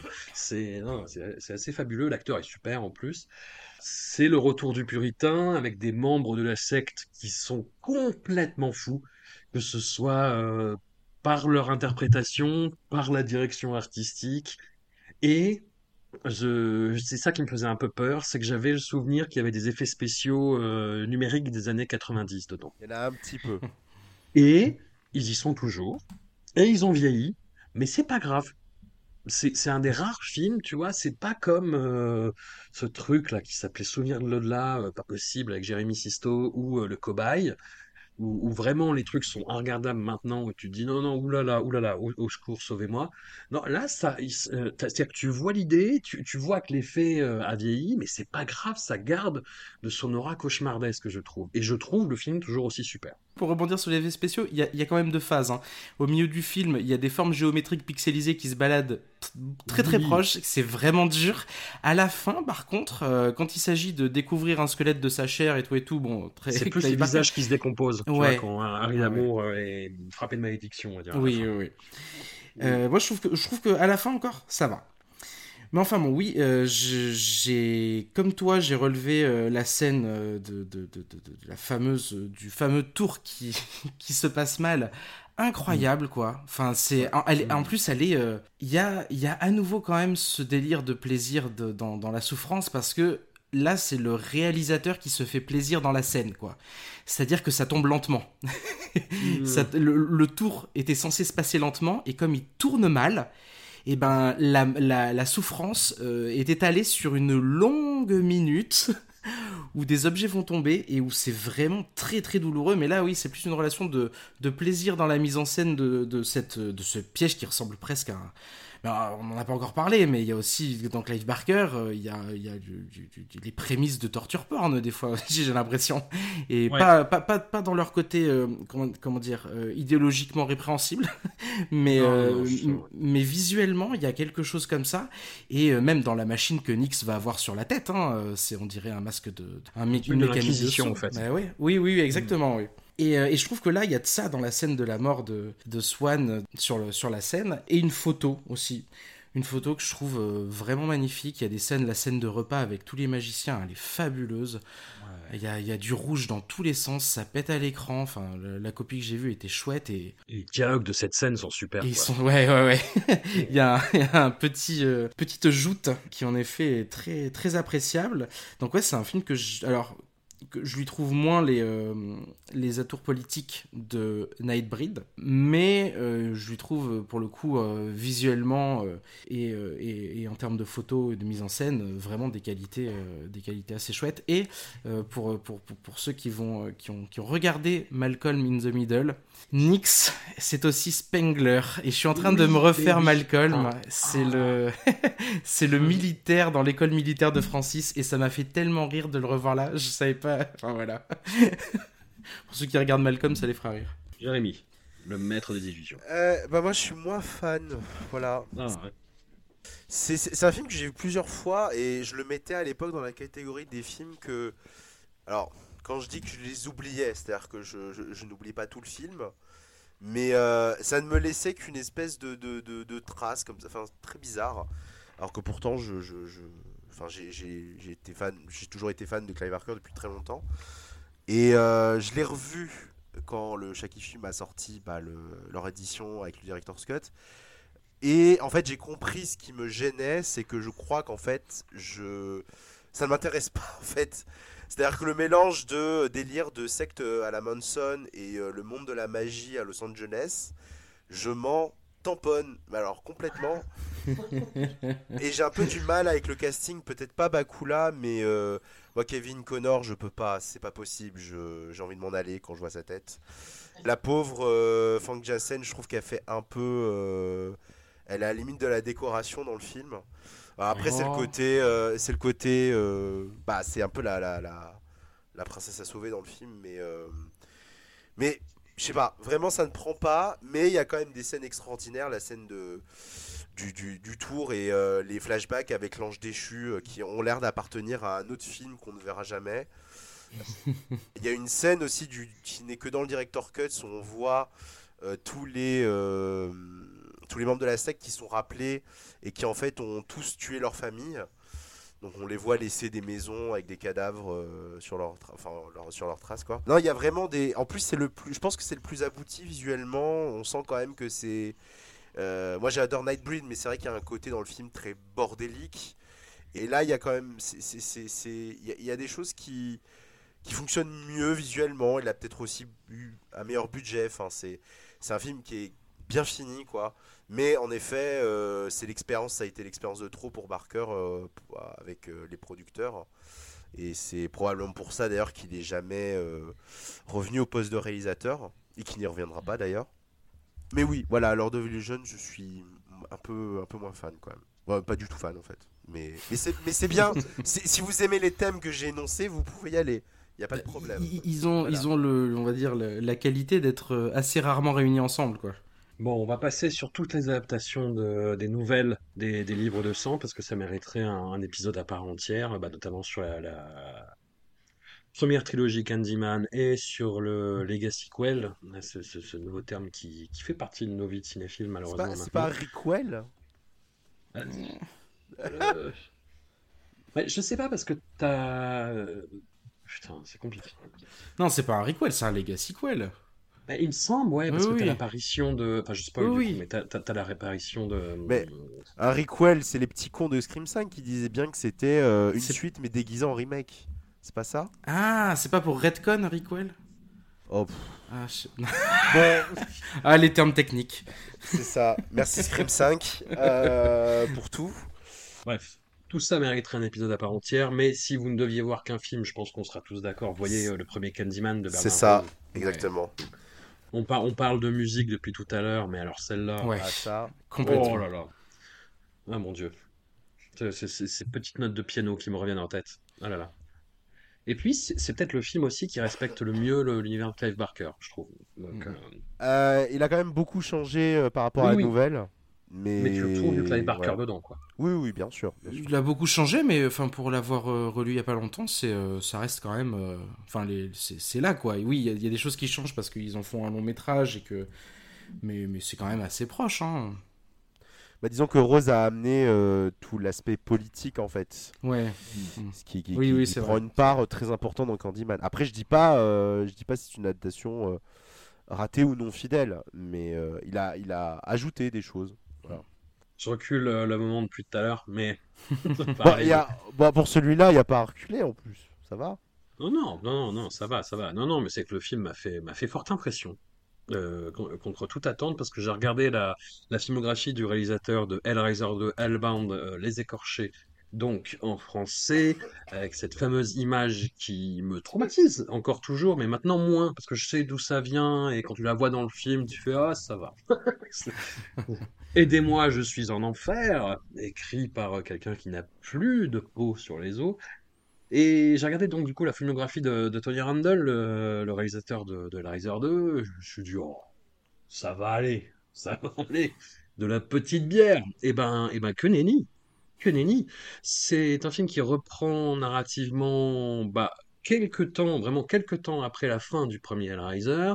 Kirsty se trouve euh, internée dans un établissement euh, psychiatrique où peu de personnes, on va dire, euh, surtout pas les forces de l'ordre en fait, donnent du crédit à sa version des événements, mais où un certain médecin, intéressé par les choses euh, occultes, lui par contre écoute attentivement et entre en possession euh, d'objets qui pourraient lui ouvrir les portes de ce monde merveilleux qui est celui des, Cénobites. Voilà, et d'ailleurs c'est ce qui va se passer, et euh, moi c'est- un des moments qui m'a le plus tétanisé et en même temps fasciné, c'est quand le médecin, euh, bah, il lui arrive ce qui arrive à toutes les, les victimes du, du, du, du cube et des Cénobites, c'est-à-dire qu'il est supplicié par les chaînes qui lui arrachent les chairs, et il est transformé, euh, Mm. euh, pas comme toutes les victimes, mais, euh, mais lui est transformé directement en Cénobite, où en plus on sent que son calvaire et sa souffrance doit être assez euh, prononcée quand même. Et, et là, il a cette réplique absolument incroyable, and to think I hesitated. Voilà, et de penser que j'ai hésité. Et euh, j'ai vu le truc. Et en plus, quand tu vois la créature que ça devient, tu te dis, mais waouh, Et bref, c'est ce que je vous disais dans, nos conversations euh, en off, en, en amont de la préparation de cette émission. J'ai lu Les Évangiles écarlates, qui est un roman qui date de 2015, qui est la réappropriation, on peut le dire, de la figure euh, bah, du monde d'Hellraiser, en fait, et donc de Pinhead, par Clive Barker, en roman, et qui, grosso modo, euh, fait un audit sur cet univers-là en disant non, non, mais c'est bien gentil tout ce qui s'est passé dans la saga euh, cinématographique, mais voyez ce qu'on peut faire. Je vais vous montrer ce qu'on peut faire avec cet univers-là. Et il nous emmène littéralement en enfer, où euh, bah, Pinhead va conduire une sorte de révolution et devenir le nouveau maître des enfers euh, en tuant tout ce qui se présente devant lui. Voilà, je ne vous en dis pas plus. Et dans, ce, dans les évangiles écarlates, il y a des, des visions et des représentations, des évocations, des suggestions de ce qui se passe aux enfers qui sont sidérante. Voilà, c'est pour ça que j'ai mis un peu plus de temps à lire que Cold Canyon ou Sacrement, parce que c'est euh, fallait que je fasse des pauses à des moments sur la représentation euh, de l'horreur. Et Hellraiser 2, je dis pas que ça arrive à, égaler un petit peu, parce que fera euh, Tyke Barker en plus euh, plus tard, mais ils ouvrent justement, voilà, dans Hellraiser 1, il y, y a juste une ouverture de porte. Là, on entre dans les enfers, on a des représentations très précises qui confinent à l'abstraction. On est, je sais pas, euh, c'est euh, un mélange de plusieurs influences picturales qui donne un tout qui est à la fois merveilleux, qu'on a envie de regarder, qu'on est comme le personnage de Julia qui revient, hein, qui devient un peu la, la grande prêtresse du mal et l'antagoniste principal dans, dans ce volet-là.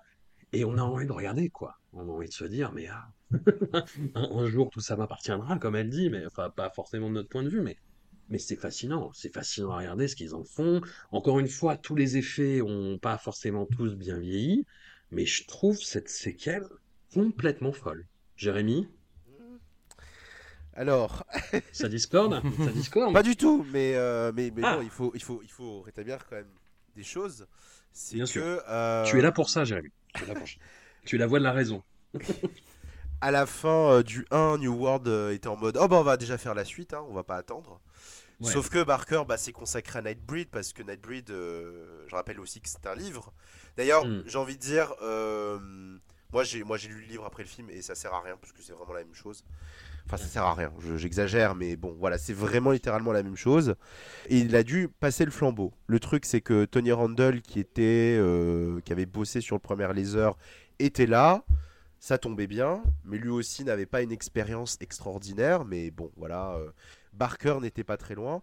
Et il va arriver Peter Atkins, qui va être euh, un des bras droits de Barker et qui va écrire souvent euh, à sa place, parce que Barker n'a pas écrit réellement les, les- le scénario du 2. Je suppose qu'il a amené des idées, il a eu peut-être un, chemin de fer, mais c'est Atkins qui- qui s'en est occupé et c'est Randall qui ensuite a fait à sa sauce. Ce qui fait que Barker, bon, le 2, il considère que c'est pas. Voilà, il a produit tout ça, mais c'est pas. Peut-être qu'il aurait pas fait la même chose. Moi, pendant très longtemps, c'est un film. Je l'ai pas vu. Enfin, le premier, je l'ai vu quand il était passé sur euh, Quartier Interdit. Le 2, c'était. Pendant très longtemps, c'était un film très dur à voir et qui était même considéré, je crois, comme assez mauvais. Et ensuite, c'est l'inverse qui s'est passé, c'est-à-dire que je pense qu'à partir du moment où les gens ont pu voir la version uncut, parce que le film a été coupé en long, en large et en travers, parce que trop gore, hein, tout simplement. Euh, je pense qu'une fois que la version uncut a fait son apparition, là, les gens ont commencé à le réhabiliter au point qu'il est considéré comme meilleur que le premier ou équivalent. Voilà. Je sais Moi, pas. moi non. Pour moi, clairement non, mais c'est une très bonne suite. C'est quand même pas mal du Ouais. tout. Le problème, c'est que là, je l'ai revu pour l'occasion parce que moi, j'avais un souvenir quand je l'ai revu en salle euh, pour la soirée du pif, un peu mitigé. Moi, j'aime bien ce côté, voilà, on- le, le 1 c'est terminé, on raccroche au 2. L'utilisation des flashbacks du premier, bon, ça maintenant on ne le fait plus, mais c'est interdit. On ne, ne, ne faites pas ça, c'est du, remplissage, c'est vraiment, on va mettre ça pour, euh, voilà. Et en effet, euh, bah, les, les portes de l'enfer s'ouvrent à nouveau. La résurrection de Julia est une scène absolument traumatisante. D'ailleurs, évidemment, c'est la scène qui a été le plus coupée, sans aucune surprise. Qui est un bain de sang euh, littéral, hein, vraiment. Et c'est vrai que, comme tu disais, le, c'est- un second volet qui, là où le premier était dans une forme d'évocation, là c'est un peu on vous montre tout, presque. parce que là aussi le budget, je pense, n'était pas gigantesque, qui explique certaines choses qui font un peu carton-pâte, les murs qui bougent et euh, les matte painting un peu fragiles, mais ça a son charme, ça va. S'il faut commencer euh, juste à, enfin juste, moi dire euh, ce qui me gêne, c'est que en effet, Barker n'a pas écrit et la dernière partie en termes d'écriture, c'est n'importe quoi. Les mecs se sont dit écoutez, on ne sait pas ce qu'on va faire, donc on va. Parce que le problème du 2, c'est que, euh, en fait, il y a beaucoup d'antagonistes, c'est-à-dire que au début, c'est Julia. Après, euh, on se dit ah non, c'est les Cénobites, ah non, c'est le docteur Chanard, ah non, c'est Julia, ah non, c'est Franck qui revient. C'est un peu tout le monde se tire la couverture. Et euh, pourquoi pas Bon, moi, je trouve, ça, je je trouve ça drôle, surtout Julia qui, euh, qui sort des répliques limite quasiment camp que j'avais complètement oublié. Your take your best shot, Snow White, je l'avais complètement zappé celle-là. Et à la fin, ils se disent bon, il faut qu'on règle tout ça. Du coup, on a euh, Julia, par exemple, qui meurt en glissant, littéralement. Je n'ai pas d'autre terme pour dire ça. Euh, Chanard, qui se coince une tentacule. euh, Franck qui se fait incendier son propre enfer. Alors, je sais pas si c'est possible.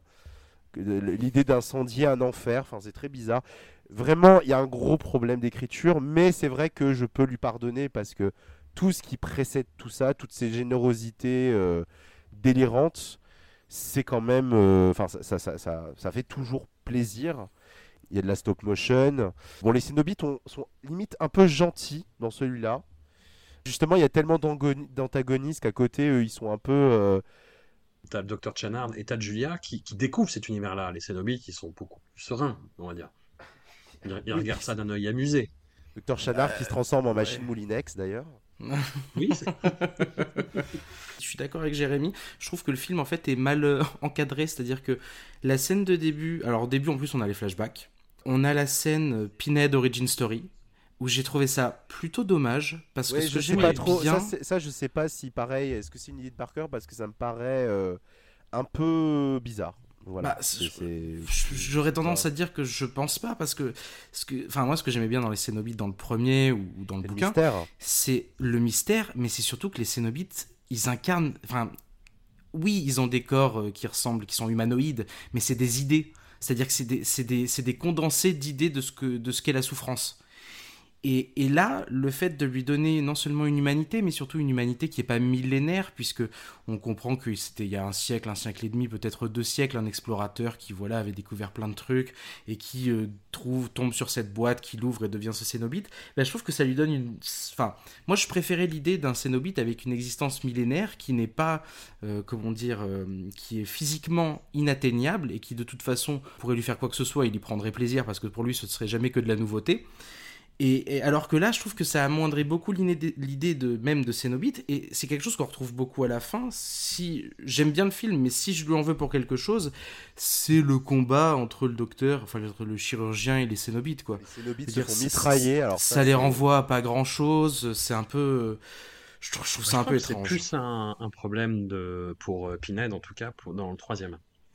Oui, bah oui, ça, ça, oui, je, oui, je oui. dirais- je dirais rien. Mais à la limite, pourquoi pas Parce que dans le troisième, tu vois, au contraire, l'idée, elle survit à, euh, à tout un tas de choses. Là, t'as l'impression que tu retournes à l'origine de ce qu'il était et on le revoit, lui, en tant que, en tant qu'humain. euh, Enfin, je, trouve ça très étrange. Mais au milieu de ça, Ils, ils ont voulu juste bien faire en sous-entendant que les Cénobites venaient de quelque part. Voilà. oui, mais, mais je trouve, oui, ben oui, ben justement. J'ai pas dit que j'étais d'accord, hein, mais voilà. Euh, mais par contre, au milieu de ça, euh, je le trouve, je lui trouve des, des- des aspects très très chouettes, et notamment sa, sa manière qu'il a de faire s'entremêler bah, des images d'anciennes de, de Hellraiser, les Cénobites, avec euh, ben, des représentations peut-être de la folie un peu plus classique, puisqu'il va y avoir des scènes plus psychédéliques pour le coup, avec, euh, avec Christy qui va rentrer euh, ben, pour le coup très littéralement euh, dans l'enfer et où il va y avoir ben, oui, voilà, des, des, des- des- images qui vont se superposer, euh, qui vont s'aligner, des choses un peu plus psychédéliques. Et ça, pour le coup, j'ai trouvé ça pas mal parce que c'était une manière de pas de mettre en scène sa folie parce qu'elle est pas folle, mais, mais tu pensais de à se dire qu'elle plutôt, bientôt verser dedans. Oui, Jérémy, t'as dit quoi? Tu penses au personnage de Tiffany, je crois. La scène du cirque, Ah oui, tout et ça. aussi, oui, oui, c'est Oui. vrai. Bah, il y a aussi ça pour Christy, non? Il y a aussi ça quand elle rentre, euh, elle est accompagnée de Tiffany, mais mais elles, vivent un peu la même chose quand elle rentre quand elle rentre dans, dans, l'enfer. Et hum, donc ça j'ai bien aimé. Pareil, excellente idée que d'avoir d'avoir fait de, de du chirurgien un antagoniste. On le voit, il prend plaisir à aller trifouiller dans les cerveaux dans son métier en vrai. Et l'acteur est super. Et l'acteur est super en plus. Et pour le coup, ben, ça, c'est peut-être euh, une part de, de, la faiblesse du premier Hellraiser, c'est que le personnage de Frank Cotton, il n'est pas en position de pouvoir. On a l'impression en tout cas qu'il n'est pas en position de pouvoir dans sa vie de tous les jours. C'est-à-dire qu'il ah bon? sait pas quel. Ben, il l'est parce qu'il s'arroge du pouvoir physiquement sur les femmes notamment. Et c'est très bien décrit aussi dans le bouquin, je trouve. Enfin, c'est très brutal, on va dire. Là, ce que je trouve chouette, un peu comme avec le, le, psychiatre euh, dans Nightbreed, c'est que c'est quelqu'un qui a un pouvoir de vie et de mort sur les personnes qu'il rencontre dans le cadre de son métier il a un pouvoir de vie et de mort, il est chirurgien, il touche au cerveau, donc il peut faire, euh, enfin voilà, peut faire, pas faire ce qu'il veut, mais dans l'idée du cadre d'Hellraiser, il a le pouvoir de vie et de mort dans son métier sur, euh, sur ces personnes-là. Et on a l'impression que c'est ça qui va lui générer le plaisir de la souffrance qui va l'amener à être euh, un monstre dans Hellraiser. Et ça, pour le coup, je trouvais ça vraiment chouette, je trouvais l'idée vraiment très très cool. Tout comme euh, l'idée de l'émancipation de Julia, euh, Jérémy en, parlait, mais l'émancipation de Julia, c'est une très très bonne idée, le fait qu'elle prenne du galon et qu'elle devienne par les événements qu'elle a traversés dans le premier, elle a tué, elle a voilà, elle, elle a fait partie des enfers. Bah voilà, ça devient aussi quelqu'un d'important, mais qui ne s'oppose pas pour le coup aux Cénobites. Et ça, pour le coup, je trouve ça aussi un peu plutôt malin, plutôt que d'avoir fait combattre le chirurgien avec les Cénobites et de leur rappeler leur humanité. Enfin, que je trouvais, euh, enfin pour moi, c'était vraiment l'idée d'un truc millénaire. Ils avaient oublié ce que c'était, ils avaient oublié qui ils étaient, et je trouvais ça très bien. Mais du coup, voilà, le film est pas forcément très bien fini ou démarré, mais entre, euh, pareil, on voit le, ce qui va énormément servir à la mythologie d'Elraiser, mais le Léviathan, quoi. C'est leur dieu. Et je trouve ça vraiment cool. Pareil, les, les le côté un peu échérien de, certains, euh, alors qui ne le sont pas vraiment, mais euh, parce qu'il n'y a jamais de, de, on va dire, de ligne comme ça impossible, d'espace impossible, mais c'est quand même euh, largement suggéré dans le labyrinthe qu'est l'enfer. ouais, ça aussi, il y, a des images qui sont vraiment très cool. Tu vois des enchevêtrements d'escalier, c'est oui, voilà. un truc qui te saute à la gueule. Ouais, ouais, ouais. Donc voilà, bien aimé, mais pour moi, c'est pas très bien commencé et pas très bien fini. Effectivement, il y a une façon un peu expéditive de se débarrasser des personnages. Il y, a deux, il y a deux choses aussi, c'est que, euh, je parlais de Julia, mais les scènes où elle est chez Shannar quand elle n'a pas encore sa forme définitive sont incroyables visuellement. Et la scène, du, la scène du baiser, je pense que c'est un, grand moment de perversion euh, barkerienne pour le coup. Là, c'est vraiment. Euh, j'avais oublié cette scène et j'étais genre, ah oui, quand même. Plus on revoit, enfin, on voit qu'elle reprend ses gestes qu'elle avait dans le premier et elle prend des trucs de Franck aussi. Enfin il y a vraiment un truc qui est vraiment fascinant. Et là et Christophe Ognon encore est complètement euh, enfin il évite là le mec hein. il rajoute des chœurs sur la musique. Enfin c'est hmm. pétage de câble. Je me disais comme saga ça va. Pour l'instant. On pourrait s'arrêter là voilà les Non, non, mais après, après cela dit, par, par rapport à, hum, aux, autres sagas qu'on a pu aborder, ou à la fin de carrière de Dario Argento, au hasard. Non, ce, premier épisode, on va dire que c'est des films qui se tiennent à peu près. Hmm. Qui auraient pu sortir en salle sans euh, que les gens demandent la révolution ou l'arrêt des subventions du CNC, comme il. Je vague, mais non, ça, se tient à peu près. Je pense que les, effectivement, la, la, la Zumba va arriver au, à l'épisode suivant. Mais ça commence déjà à dégénérer au troisième épisode, en fait. C'est ça. Il y a toujours Peter Atkins au, scénario, mais tous les, personnages peu ou prou des épisodes précédents ont disparu et on part sur une autre narration.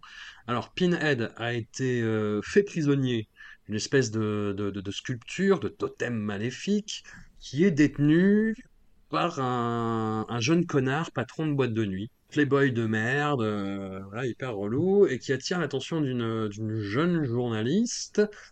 Et bah, Pinel va se réveiller dès que du sang va s'approcher de lui, et il va déclencher les enfers dans une boîte de nuit, et il va créer un Cénobite euh, qui lance des, euh, des CD.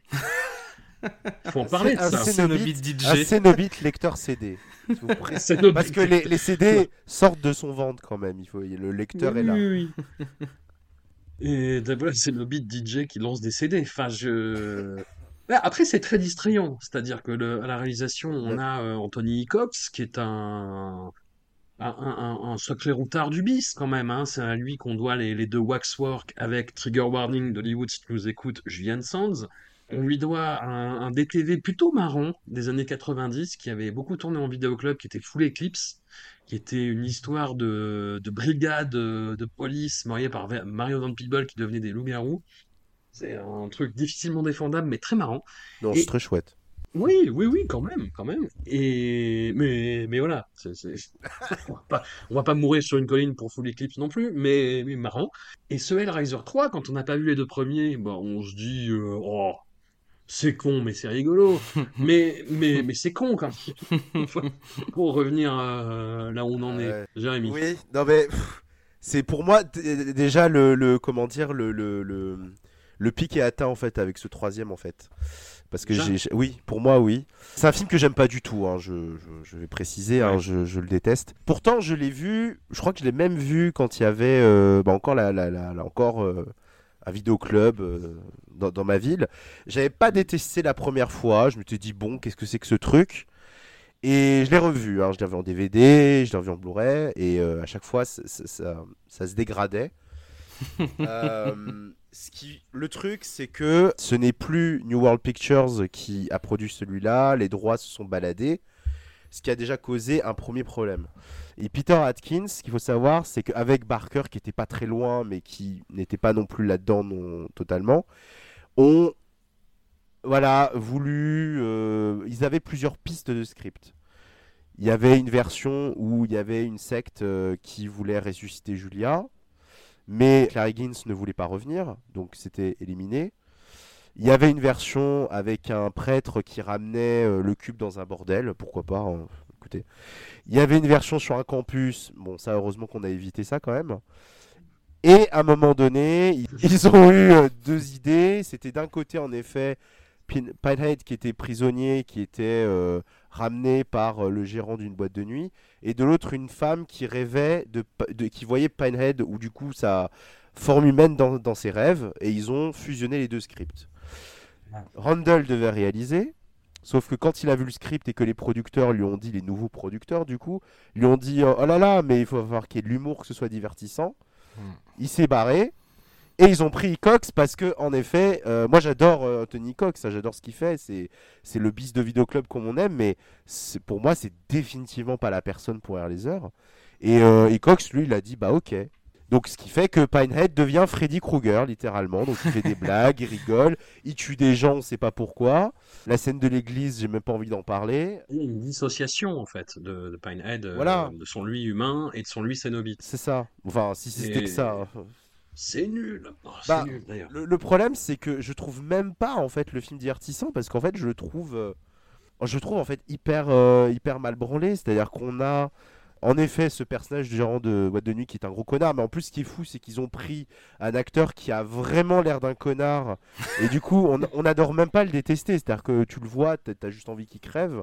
Et cette pauvre journaliste euh, en mode Victoria's Secret qui n'est pas intéressante un seul instant. Et en fait, tu t'en fous de ce qui se passe. Et à la limite, bon, voilà, la scène de, de, de la résurrection de Pinhead est, est marrante en passant. Même, même la scène du massacre de la boîte de nuit, je la trouve marrante. Mais, euh, mais le problème, c'est qu'en plus, il y a cette espèce de. de, de d'influence pseudo Terminator 2 enfin la scène dans la rue là avec les il y a des morphings il y a des en effet il y a un Cénobite barman il y a un Cénobite CD enfin c'est c'est vraiment, j'ai l'impression vraiment, on, on pisse quand même ça sur Clive Barker. Alors, soi-disant, on a raconté, on raconte, légende ou pas, qu'on a quand même demandé à Barker de venir euh, durant le montage, et que soi-disant, il y a des choses qui ont été reshootées à sa demande, que euh, bah, le, la scène de la région de Pinehead, c'était une idée à lui, qu'à un moment donné, il y a un plan à la fin où la journaliste se fait euh, limite euh, choper en mode bondage, c'était peut-être lui. Et du coup, il a réalisé d'ailleurs le clip de Motorhead, puisqu'en effet, il y a une chanson de Motorhead, donc euh, qui n'est pas trop mal d'ailleurs, mais c'est dire à quel point il y a un problème quand même de mettre du Motorhead sur la. On salue, on salue notre ami fan de métal qui nous écoute. Voilà. Désolé si on se trompe de genre pour euh, catégoriser Motorhead. Ce, ce- ce n'est pas euh, volontaire, ce n'est pas pour énerver qui que ce soit. Et merci de ta fidélité. Ah ouais, la chanson est bien, et le clip aussi d'ailleurs, mais euh, c'est juste que bon, Mhm. je sais pas si C'est déjà euh, Argento quand il quand il en utilisait, c'était on se posait des questions. Bon là, mais vraiment, je trouve que c'est un film, je trouve ça effroyable, je trouve ça horriblement long. c'est sinistre, vraiment. C'est vraiment un film qui qui qui qui je trouve d'une bêtise assez euh, phénoménale. Que mon rapport avec Hellraiser 3 ne s'arrangera pas. Mais je sais qu'il y a des fans, je sais qu'il y en a qui le trouvent très fun. On a le droit euh, si on n'aime pas Clive Barker, mais je pense que Ouais, je, je suis pas certain que aimer Clive Barker et aimer Hellraiser 3 c'est quelque chose de compatible. Mais bon, voilà. Hugo, où est le respect? Et oui, le respect, bah, le respect a disparu. Ouais, c'est Euh, ça. le respect a disparu. Ok, il y a un côté début de la fin. Après, euh, je vais vous spoiler la suite. Je préfère le 4. Donc, euh, Mais moi aussi Ah, Largement, ok, mais cool. je défends Ah bah. le 4. Ah bah, on sera, on sera au moins deux. C'est c'est plus que des facilités d'écriture, c'est qu'à un moment donné, on a cet arc de, la, de cette journaliste, alors, qui veut être célèbre. C'est c'est son truc, elle a envie d'avoir l'histoire qui va la, la rendre un peu célèbre. Et euh, donc elle croise dans ce, dans ce couloir euh, ce, mec qui va aller euh, éclater en, salle d'opération et qui est visiblement accompagné de sa copine. Et euh, elle va, de- grande journaliste, elle va aller chercher dans les, endroits qu'elle pourrait fréquenter en la décrivant en disant oui je cherche une jeune fille, elle est jolie.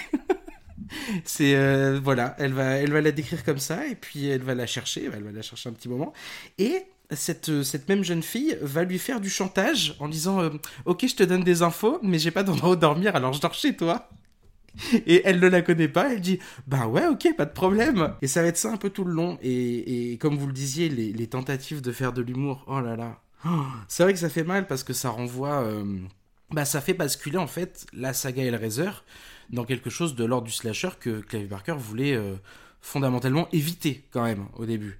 Et là, ils, mettent, euh, enfin, ils font basculer tous les potards qui, qui font, qui virent cette, cette saga dans, euh, dans, ouais, dans quelque chose qui est plus de l'ordre de, de, la mauvaise exploitation. Après, euh, ouais, dans la scène de sexe, c'est terriblement nul, c'est incroyable. La, scène de sexe où il y a la statue de Pinhead derrière qui les regarde, à un moment donné, une petite tension, on se dit est-ce qu'il va pas se passer quelque chose? Mais la scène est nulle, enfin. Quand tu te, mais quand tu te rappelles qu'en plus la MPA a fait chier euh, Clive Barker pour un coup d'un, là tu te dis. Oui, bon, là, exactement. Là c'était là, c'était le moment de faire quelque chose. tu Bah ouais, ouais, ouais, il aurait fallu. Oui, voilà, exactement, ouais. Donc, ouais, non, les, les scènes de flashback du Vietnam.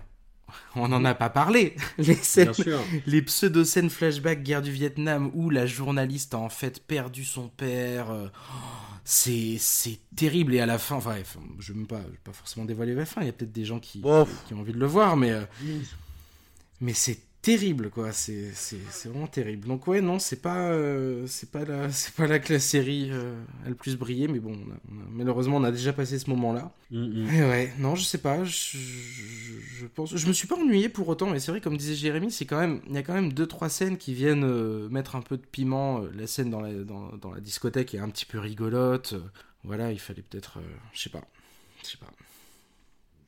Bon, bah écoutez, on va passer au suivant. ouais. Oui, On arrive euh, en 1996 avec Hellraiser Bloodline. Alors, j'ai eu très peur en commençant le film que je n'avais que je n'avais pas vu, puisque je me dis, oh en là voyant, ça y est, en voyant un certain nom. Voilà, Hellraiser dans l'espace. Oh putain, est- est-on sûr? Est-on sûr? Et en fait, pas- euh, je dis dans l'espace parce que ça commence en 2127, très exactement, mais on est à cheval sur trois temporalités. Il y a euh, une temporalité contemporaine, 1996, et puis il y a un retour aux origines du cube euh, magique qui ouvre la porte des enfers et qui libère les Cénobites. On est au XVIIIe siècle du coup, avec donc le, le fabricant de jouets Vive la France. voilà, vive la France, tout à fait, le marchand, avec un personnage qui est quand même assez ouvertement inspiré de Gilles Rais, enfin moi c'est comme ça que, que je l'ai vu, et puis un jeune Adam Scott. French Adam Adam, Scott. Scott. Voilà, French Adam Scott, qui Adam Scott, bah, qui est donc le Ben Wyatt de Parks and Recreation, et qui là est tout genou, est tout genou, et puis il a des espèces de perruques, des franfreluches françaises, euh, et il fait un, un jeune sadique français Pre- Premier fan des Cénobites, euh, Before It Was Cool. Ouais, je, je, je pense que je vois pourquoi vous, vous défendez le film. Je peux, je peux me rejoindre à, vo- à votre parade, il n'y a, y a pas de problème. Ah, ça y est, moi, il y a une petite Cénobite dans l'espace qui me, qui me botte moyen. Je trouve la fin, euh, c'est rigolo, mais c'est quand même un peu raté. Mais Voilà, ils, ils auraient pas fait, ils auraient pas fait ce, ce, ce- ce dernier euh, parti pris euh, dans l'espace, pourquoi pas? Ah, mais le film aurait duré une heure du coup. C'est vrai. C'était un peu compliqué. C'est vrai, mais je sais pas. J'ai j'ai l'impression effectivement que ça, que ça comble euh, du vide euh, et que ça essaye encore d'expliquer des trucs qui n'avaient pas forcément besoin d'être expliqués en fait. Mhm. Jérémy, tu te lances? Ouais.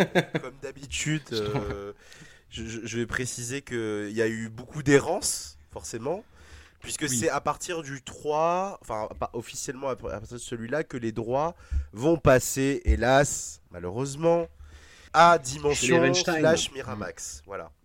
Voilà. Et euh, du coup, ils ont beaucoup planché sur différentes versions. Je crois qu'il y en avait une où ils voulaient faire. En je pense qu'il y avait une envie de faire euh, une ou un, je sais pas comment on dit préquel. Euh, à la base, ils voulaient passer ça, que ce soit dans le Londres de Jack l'Éventreur. Enfin, il y avait plein d'idées qui, qui, qui sont passées. Et finalement, il y a eu en effet cette idée de faire trois époques. C'est-à-dire donc euh, les origines du cube en France, de- dans le présent, donc en 96, et dans l'espace. Et ils ne savaient pas qui pouvait le tourner. Parce que Barker, euh, avec euh, ce qui s'est passé lors de Illusions, euh, bah, voulait, plus voulait plus faire quoi que ce soit. Donc à l'époque, il y a eu des tours de table. on, a failli, on a failli avoir Stuart Gordon. On a failli avoir Guillermo del Toro parce qu'il venait de faire Chronos. Finalement, non, c'est tombé sur euh, Kevin Yeager, qui à la base est un maquilleur, qui a travaillé sur Freddy, sur Chucky. Enfin, c'est un mec qui est rodé. Et je suppose qu'il coûtait moins cher. Mais il avait envie, tourne son film, sauf que, bah, évidemment, euh, les producteurs sont sur son dos, ne comprennent pas pourquoi on ne voit pas assez Pinehead, pourquoi il n'y a pas assez ci, pourquoi il n'y a pas assez ça. Donc le tournage se passe très très mal. Apparemment, Doug Bradley avait l'air de dire que c'était euh, un des pires trucs euh, qu'il ait jamais tourné. Et euh, les producteurs à la fin lui disent bah non, ça va pas être possible, hein, on va re-shooter ton, bordel. Donc en effet, Kevin Yeager dégage il est remplacé par ce pauvre Joe Chappelle qui déjà avait dû rafistoler le Halloween euh, 6, le, le, le Halloween maudit. Ce qui fait qu'à la fin, on a un film réalisé par Alan Smithy. Donc ce, ce fameux nom utilisé pour les films dont on n'a pas trouvé... euh, on, a- on cherche encore les réalisateurs. Il n'y a pas eu d'accord, euh, voilà, personne n'a été d'accord. Ce qui fait que la version de Jagger, euh, il y a un workprint qui existe, il y a le script qui existe, et en effet, la partie en France devait être beaucoup plus longue. Angélique devait avoir un rôle beaucoup plus important, et on ne voyait pas Pinehead. Et, et c'était, je pense, ce qui était le plus intéressant dans le film, de plus réussi. Il y avait, euh, bah, en l'occurrence, les fameux bourgeois sadiques qui étaient euh, métamorphosés en cénobites. Il y avait aussi une sorte de, de, de cirque, je crois. Enfin, bon, il y avait plein d'idées complètement folles. Et Angélique, qui est un peu la concurrente du coup de Pinehead, est jouée par euh, Valentina Vargas, qui est la, la fameuse souillon euh, sexy du nom de la rose, et qui je trouve se débrouille très bien. Mais voilà, en effet, voilà. Et il y a des nouveaux cénobites que moi personnellement j'aime beaucoup, même si ça Ah, fait un le- peu... euh, les deux frères flics. voilà, ou, Ouais. le, le- ou le, le, le gros chien. Bon, c'est un concept, ouais. hein, euh, mais pourquoi pas. Au moins, je préfère 5 lecteurs CD ambulants. Je suis d'accord. Voilà.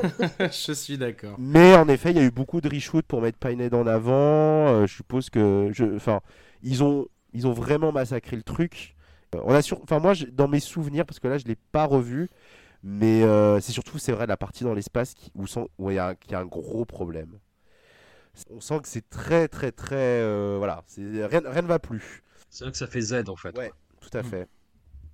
Alors qu'effectivement, comme tu le dis, Valentina Vargas, c'est, euh, ah, elle, a, elle, a- elle a du charisme, elle a de la présence. Même, même Bruce Ramsey se débrouille, et même Adam Scott tout jeune, Oui.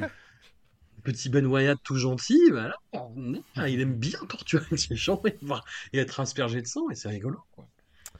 Mais euh, par contre, c'est vrai que euh, contrairement à Nightbreed, puisque c'est pas très éloigné comme type d'expérience, on ne sait toujours pas si on reverra le director's cut. Kevin Yeager a l'air, euh, bon, je pense qu'il a été assez traumatisé de cette expérience. On ne sait pas. Voilà, on ne sait pas. Et en l'état, le workprint. Alors c'est très étrange parce qu'il y a des scènes qui ont été enlevées qu'on voit dans la bande-annonce française. Euh, en particulier une scène où Angélique devait euh, déchaîner les enfers euh, durant une partie de jeu.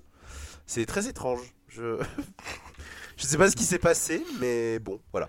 Mais Bloodline, malgré tout, malgré ce massacre généralisé, au moins c'est un film qui est relativement premier degré et qui, je trouve, est plus dans une forme de, fin, de respect, oui, que le troisième épisode. Et bon, voilà, après, c'est, c'est, ce sont des restes. Ouais. Ouais, ouais. Bah oui, bah ouais, ça essaie pas de faire de l'humour déjà. Non. Euh, c'est ce qui est déjà euh, ce qui est déjà un bon point et, euh, et c'est hum, c'est étonnant moi honnêtement quand j'ai quand j'ai démarré le film et que j'ai vu 2127 je me suis dit génial ça va être ça va être Z à fond mais ça va au moins assumer ça. Ça va être n'importe quoi mais voilà. Et en fait non c'est pas tant n'importe quoi euh, le le- l'enchaînement des timelines. Bon bah il est un peu il est la narration est relativement simple à suivre hein, c'est pas non plus euh, voilà c'est pas une, configuration de le marchand. Euh, je trouve qu'il a quelques moments de bravoure. Jérémy parlait des, des Cénobites. Moi, le, le moment où les deux flics jumeaux se font euh, aspirer l'un l'autre et qu'on les revoit après dans le futur. En plus, ça permet de voir le côté immortel et- et éternel des Cénobites, hein, qui, euh, 100, 130 ans plus tard, euh, sont, toujours là et ont juste un peu, on peut évoluer. Et il y a des morceaux de bravoure du style quand même. Cette phrase de Pinhead avec sa voix un peu à la fois un peu gutturale et, et éraillée qui dit Do I look like someone who cares what God thinks? Eh ben, je suis désolé, mais ça, on aurait été en 2007, ça aurait été ma sonnerie de téléphone, quoi. C'était Est-ce que j'ai l'air de quelqu'un qui se soucie de quoi pen- à quoi pense exactement, mais c'est, elle est, elle est fabuleuse cette réplique. Elle est, elle est, bon, elle est très explicite, mais euh, quant à Skepinhead, mais, mais elle est fabuleuse. Et, et je lui trouve quelques morceaux de bravoure comme ça. Après, bon, oui, forcément. euh, c'est pas, euh, c'est, c'est, c'est comme dit Jérémy, hein, ce ce sont les restes, mais euh, puis les Français ont le, ont le rôle, hein, euh, comme toujours. Hein. Bon, il s'appelait le marchand dès le début, donc on savait, mais, euh, mais on, on aime se faire souffrir les uns les autres, quoi. Hmm, Toy Maker, Ouais. toy. En tout cas, c'est le dernier, c'est le dernier qui est sorti en salle, si je ne dis pas de Ouais. bêtises. Ok. On- c'est, c'est vraiment, euh, on passe à un autre stade. Mhm. Oui, et alors justement, on arrive euh, en l'an 2000, on est toujours sous la férule merdique euh, des, des, des Weinstein et de, et de Miramax, avec Hellraiser 5 Inferno, et hum, c'est toi, Hugo, qui disais qu'on pouvait voir dans la saga les prémices un petit peu du torture porn, Ouais. et, et ben là, je crois qu'on y est vraiment. en Ouais, fait, hein. complètement. C'est totalement ça. Alors, c'est le premier long métrage de, de Scott Derrickson. Scott Derrickson, euh, qui a eu une carrière après, ce qui, n'est, ce qui est rare dans les Hellraiser quand même.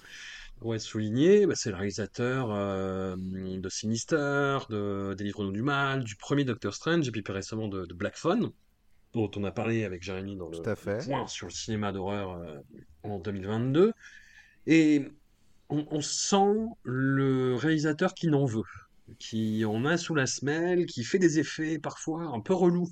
Tu vois Ah en disant, si, c'est une bonne idée, on va faire ça. Et, euh, et voilà. Le, ce qui fait que le film se tient à peu près, parce que Scott Derrickson n'est pas non plus totalement un manchot. Je suis pas fan, fan de son œuvre, mais c'est quand même quelqu'un qui, euh, qui sait à peu près quoi faire de sa caméra et qui sait maîtriser euh, bah, les effets euh, fantastiques horrifiques. Mais, comme je le disais, on est vraiment dans une optique torture porn, quoi. Peter Atkins n'est plus là. C'est un scénario coécrit par euh, Derrickson pour intégrer euh, la saga Hellraiser et qui nous raconte le martyr d'un personnage principal joué par Chuck Schaeffer, le héros de, de Nightbreed, qui... Alors, C'est compliqué. hein. va, on va- on va- on va peut-être se battre sur, ce, sur cet acteur. Déjà, dans Nightbreed, je trouvais Ah, mais que... bon, je, je n'aime pas cet acteur, hein, je précise. J'ai- Ah, bah, très bien. J'adore Bon, bah, Nightbreed, dans Nightbreed ça passe, je ne sais pas par quelle magie, mais, euh, Oui. mais je, enfin, il a une tête de veau, enfin, c'est pas possible. et- On est d'accord. bon, je, peux, je peux arrêter de marcher sur des Ah, œufs, c'est non, très non, bien. Et, là, en plus, ils, ils font une caractérisation de personnage qui, moi, me fait rire maintenant, Ah. mais qui est interdite. Mm. C'est-à-dire, pour montrer à quel point il est intelligent, hmm, il joue vite aux échecs. Et il dit des trucs très compliqués à son partenaire qui est un peu con, tu vois. Il parle de palindrome, tout ça, et euh, bon, bref, passons. Et voilà, personnage tellement intelligent que il a quand même une double vie avec des prostituées où il prend de la coke. Enfin bon, voilà, on tombe vraiment dans tous les clichés et il tombe sur le cube, la configuration, le marchand. En même temps, il a une petite vie de famille bien tranquille, bien rangée, mais bon, ça ne l'intéresse plus trop. Et donc voilà, il est attiré par le côté obscur malgré lui. D'autant qu'il a une vision, euh, bah, dès qu'il commence à jouer un petit peu avec le cube, bah, de deux Cénobites qui le caressent par-dessous la chair. Ça, j'ai trouvé, j'ai trouvé que C'est la meilleure euh, scène du film.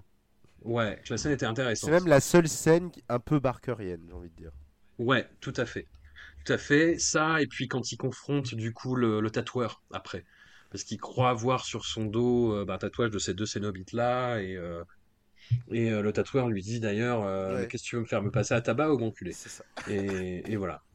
Bon, c'est, Barker aurait fait ça de façon plus fine. Mais tu, tu, tu, tu sens le. Voilà, on, on essaye de rester un petit peu dans, dans les clous. Et on va vraiment suivre bah, la descente aux enfers de ce personnage-là et sa torture euh, tant physique que psychologique. Et avec euh, bah, sa famille qui va être suppliciée euh, in fine. Donc c'est vraiment, on a l'impression de voir un épisode de saut avant l'heure en fait. Je sais pas si ça vous a fait ça, mais. Non. Ah, moi, un petit Ah, peu, ouais. Ah, Moi, euh, il y en a un plus tard derrière les heures dont on parlera dans le deuxième épisode qui, qui, qui, qui prend tout ce qu'il peut à saut. Mais celui-là, moi, j'ai juste eu l'impression de voir un Jacob Slater bis, quoi. C'est. Ouais.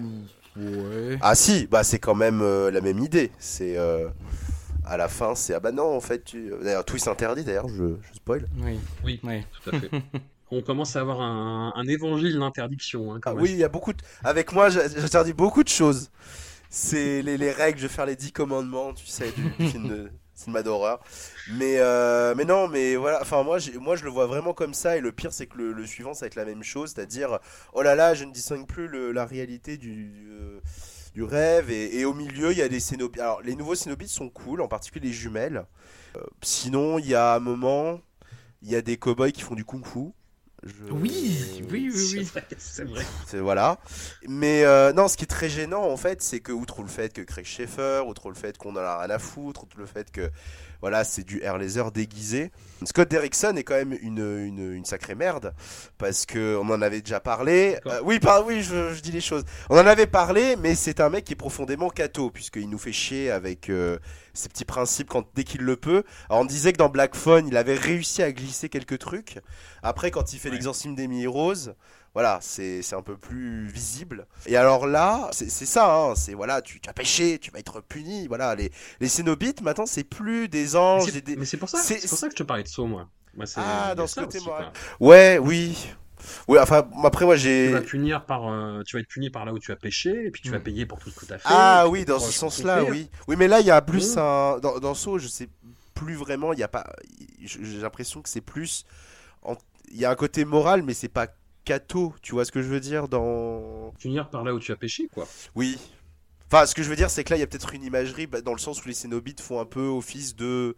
De, de, de démons, voilà, dans le sens où voilà, il y a des Mm. démons qui te jugent et qui te disent Ah, c'est pas bien, t'as fait ci, donc euh, voilà. Mais d'ailleurs, est-ce que, est-ce qu'on peut parler justement de ce rapport de, de Clive Barker à la, à la religion? Parce que les enfers, c'est quelque chose qui revient beaucoup chez lui, en fait. Alors, ça revient beaucoup, mais euh, je, je vais juste te laisser la parole, Jérémy. Là, ce qu'il y a dans le 5, c'est surtout le rapport bien-mal qu'il n'y a pas avant. Ouais. C'est surtout ça, Ouais, c'est vrai. Oui, pour, oui, euh, oui. pour ce que... Et puis, puis euh, le... bon, moi je, je spoil euh, les évangiles des karates et je m'en excuse du coup, euh, Hugo. Mais hum, disons que voilà, tout Harry Damour et, et sa congrégation, on va dire, su- font un parcours complètement chaotique aux enfers. Euh, du, duquel ils reviennent, et à la fin, en fait, ils croisent un pasteur qui les emmène en stop dans la bagnole, et le, et le pasteur, en fait, leur fait Ah, mes fils, vous avez l'air d'âmes troublées, venez assister à mon sermon. Et en fait, ils le regardent et ils disent Mais mec, on revient littéralement des enfers, en fait. Qu'est-ce que tu.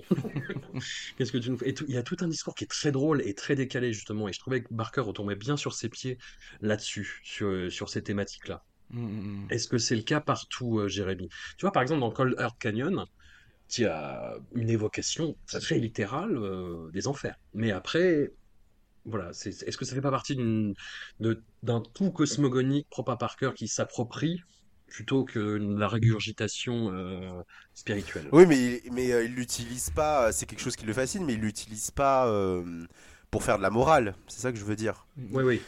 Parce que Scott Derrickson a quand même, c'est pour ça aussi d'ailleurs je précise pourquoi c'est une merde, outre le fait qu'il il recrache ses principes cathos, c'est qu'il a quand même dit que son film, si Barker n'aimait pas son film, c'est qu'il était probablement meilleur que le sien, et qu'il n'était pas assez intelligent pour avoir compris la subtilité de ce film. Alors, c'est pas les termes, c'est pas les termes littéraux, mais littéraux, mais c'est pas très loin. hein.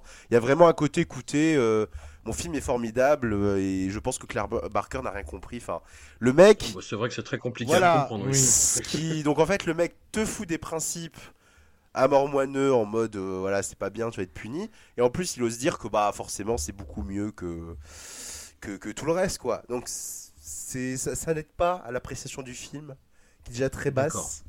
Quand le film démarre sur cette caractérisation absolument incroyable qu'évoquait François, mais ce n'est pas que ça, parce que tu as les échecs, mais tu as plein de choses aussi qui te montrent que... Enfin, ce, mec, à mon avis, ça, la prochaine étape, c'est euh, gros cerveau, il fait des échecs en quatre dimensions, tu vois.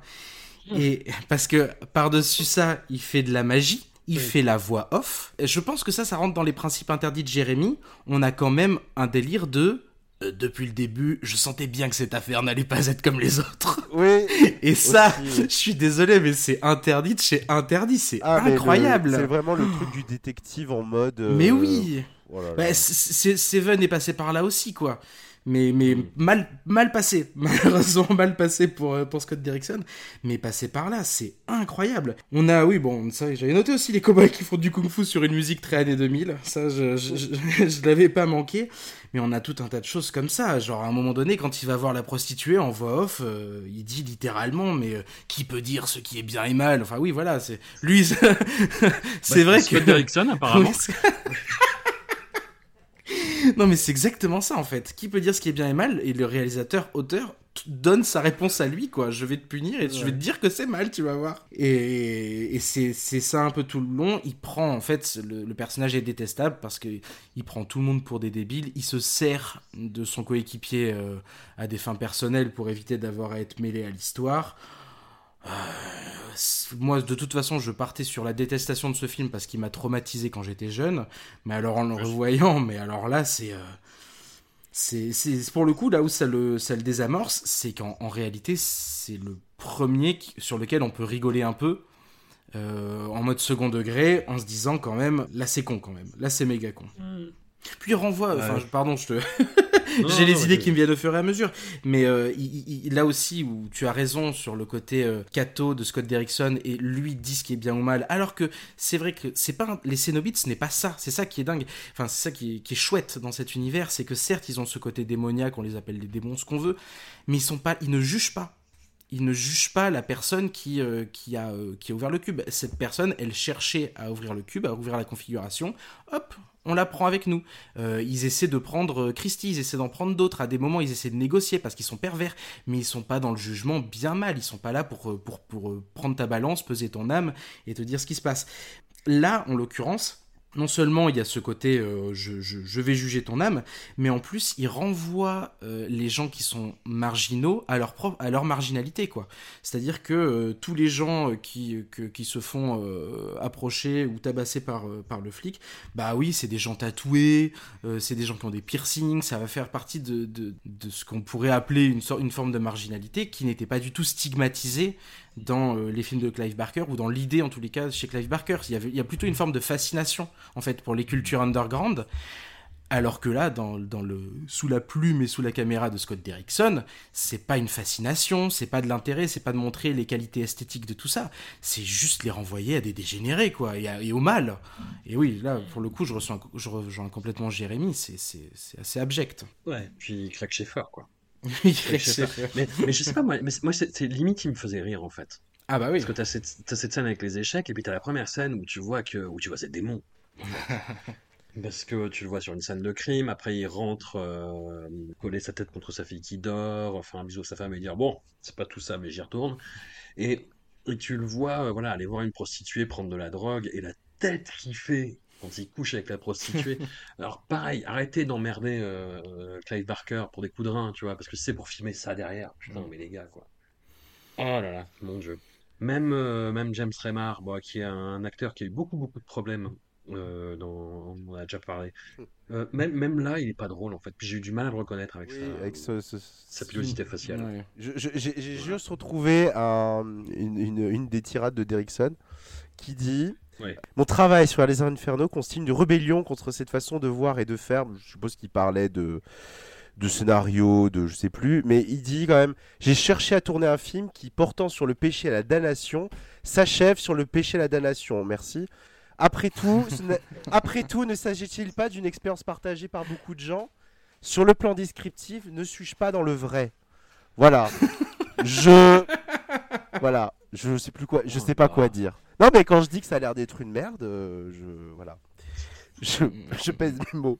Bah, c'est vrai que Clive Barker a manqué de, respect dans la toute dernière partie de sa carrière, quoi. Il y a, des histoires terribles, bah, notamment rapportées par euh, Alexandre Bustillo et, euh, et son compère Julien Maury, qui, bah, ont fait euh, Leatherface. euh. Il racontait dans un numéro de Man Movies, en fait, une, une entrevue absolument terrible, où ils étaient dans le bureau euh, des Weinstein, et ils avaient Clive Barker, en fait, en, haut-parleur. au téléphone, en haut-parleur, voilà.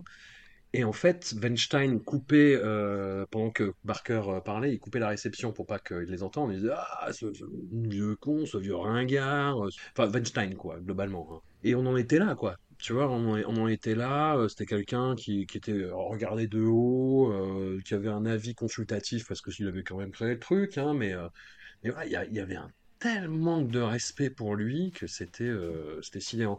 Et les, Weinstein ont, beaucoup aidé ça. Et bah, c'est vrai que j'ai pas fait attention, mais dans le dernier Candyman, qui est donc une refonte, on va dire ça comme ça, une refonte de Candyman, il y a quand même un personnage de galeriste qui s'appelle Clive, qui est présenté comme un gros connard Mm. et qui est, euh, qui est massacré, quoi. Oui, c'est vrai. C'est un, un critique, am- un, un critique américain qui s'appelle Walter Shaw qui a, qui a relevé ça, qui est fan justement de Clive Barker, qui s'est dit mais qu'est-ce que qu'est-ce que vous faites en fait? Et pourquoi vous faites ça? Ah oui, ça c'est bizarre, j'avais oublié, j'avais oublié ce détail, tiens, c'est étrange. euh. Ouais, moi aussi. Pourtant, euh, le dernier Candyman, c'est euh, une production euh, Jordan Peele, c'est. euh, je sais C'est. Elevated. Ouais. Bah, je... c'est c'est soit un clin d'œil de très mauvais goût, mais bizarre, oui, en effet. euh, Ah, j'avais oublié ce détail, tu vois, comme quoi. Oui, mais je pense que c'est occu- occulté, ça a été occulté par beaucoup de personnes. Mais bah, en plus, moi, ce qui m'a, ce qui m'a gonflé, c'est que, bah, c'est que oui, quand même, on a mis un aspect social dans le film. Et putain, l'aspect social, il y est dans le film de Bernard Rose, en fait. Tu vois. Enfin bon, bref, passons. Oui, là, là tu t'égares. sur- On va partir, ouais, c'est ça. Candyman 2021 alors. Ça m'avait énervé. Non, non, mais voilà, gros manque de respect hollywoodien euh, pour euh, Clive Barker et, euh, et euh, précisons que justement, euh, Maurice Bustillo euh, voulait faire. euh, Enfin, euh, on les a entourloupés, mais à la base, euh, on leur avait demandé de faire un remake, pas une suite. Ils voulaient qu'en fait, euh, ce soit le. le, le- euh, comment ça s'appelle Laura Haring, donc la, la, la brune de Mulan Drive, qui euh, incarne une mère désespérée qui, du coup, euh, entretient une sorte de relation un peu malsaine avec Pinehead. Donc, ils ont voulu un peu fusionner. Normalement, le film devait commencer. Durant la Seconde Guerre mondiale. Enfin, c'était très ambitieux et au début, on leur a dit oui. Enfin, Weinstein leur a dit oui et c'est après que il a commencé. Écoute, on va enlever ça, on va enlever, va enlever ça, on va enlever ça. Enfin, au final, euh, et ils se sont barrés au bon moment. Et Logier a eu exactement la même expérience, mais euh, je ne sais pas euh, ce que lui voulait faire. Enfin, il voulait faire un film très radical aussi, mais, mais manifestement, avec Weinstein, c'était pas possible, quoi. Bon, bah écoutez, on, on va s'arrêter là. Pour euh, le prochain épisode, on s'attaquera au... au- Ça va être dur, hein. Voilà, du, du 6 au 10, et puis le nouveau film de David Bruckner pour, euh, pour se reposer un petit peu. Tu nous feras peut-être un petit topo sur les comics, Hellraiser, en introduction, Jérémy. Euh, si- je les ai pas lus, te mais en tout cas, oui, je peux toujours, euh, je peux te faire une parenthèse. Enfin, si j'en ai, si j'en ai lu quelques-uns quand même, j'exagère, mais, euh, mais oui, oui, oui, oui. Et puis Hugo, euh, tu nous donneras ton avis sur les évangiles écarlates. Mm, mm, Très bien, très bien. Voilà, un immense merci à vous deux, et à dans 15 jours. Salut. À bientôt.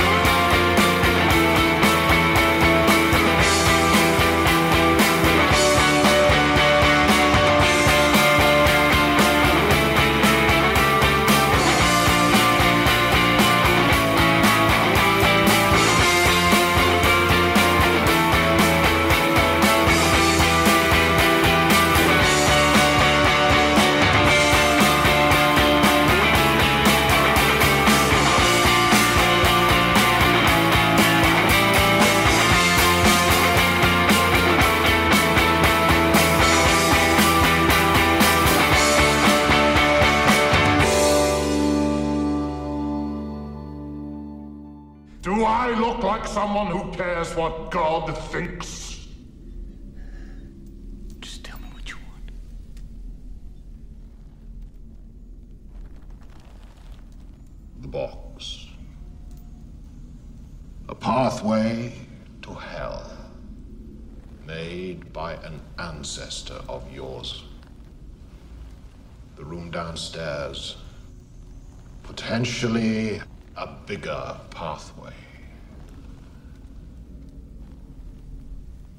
You will help to fulfill its promise.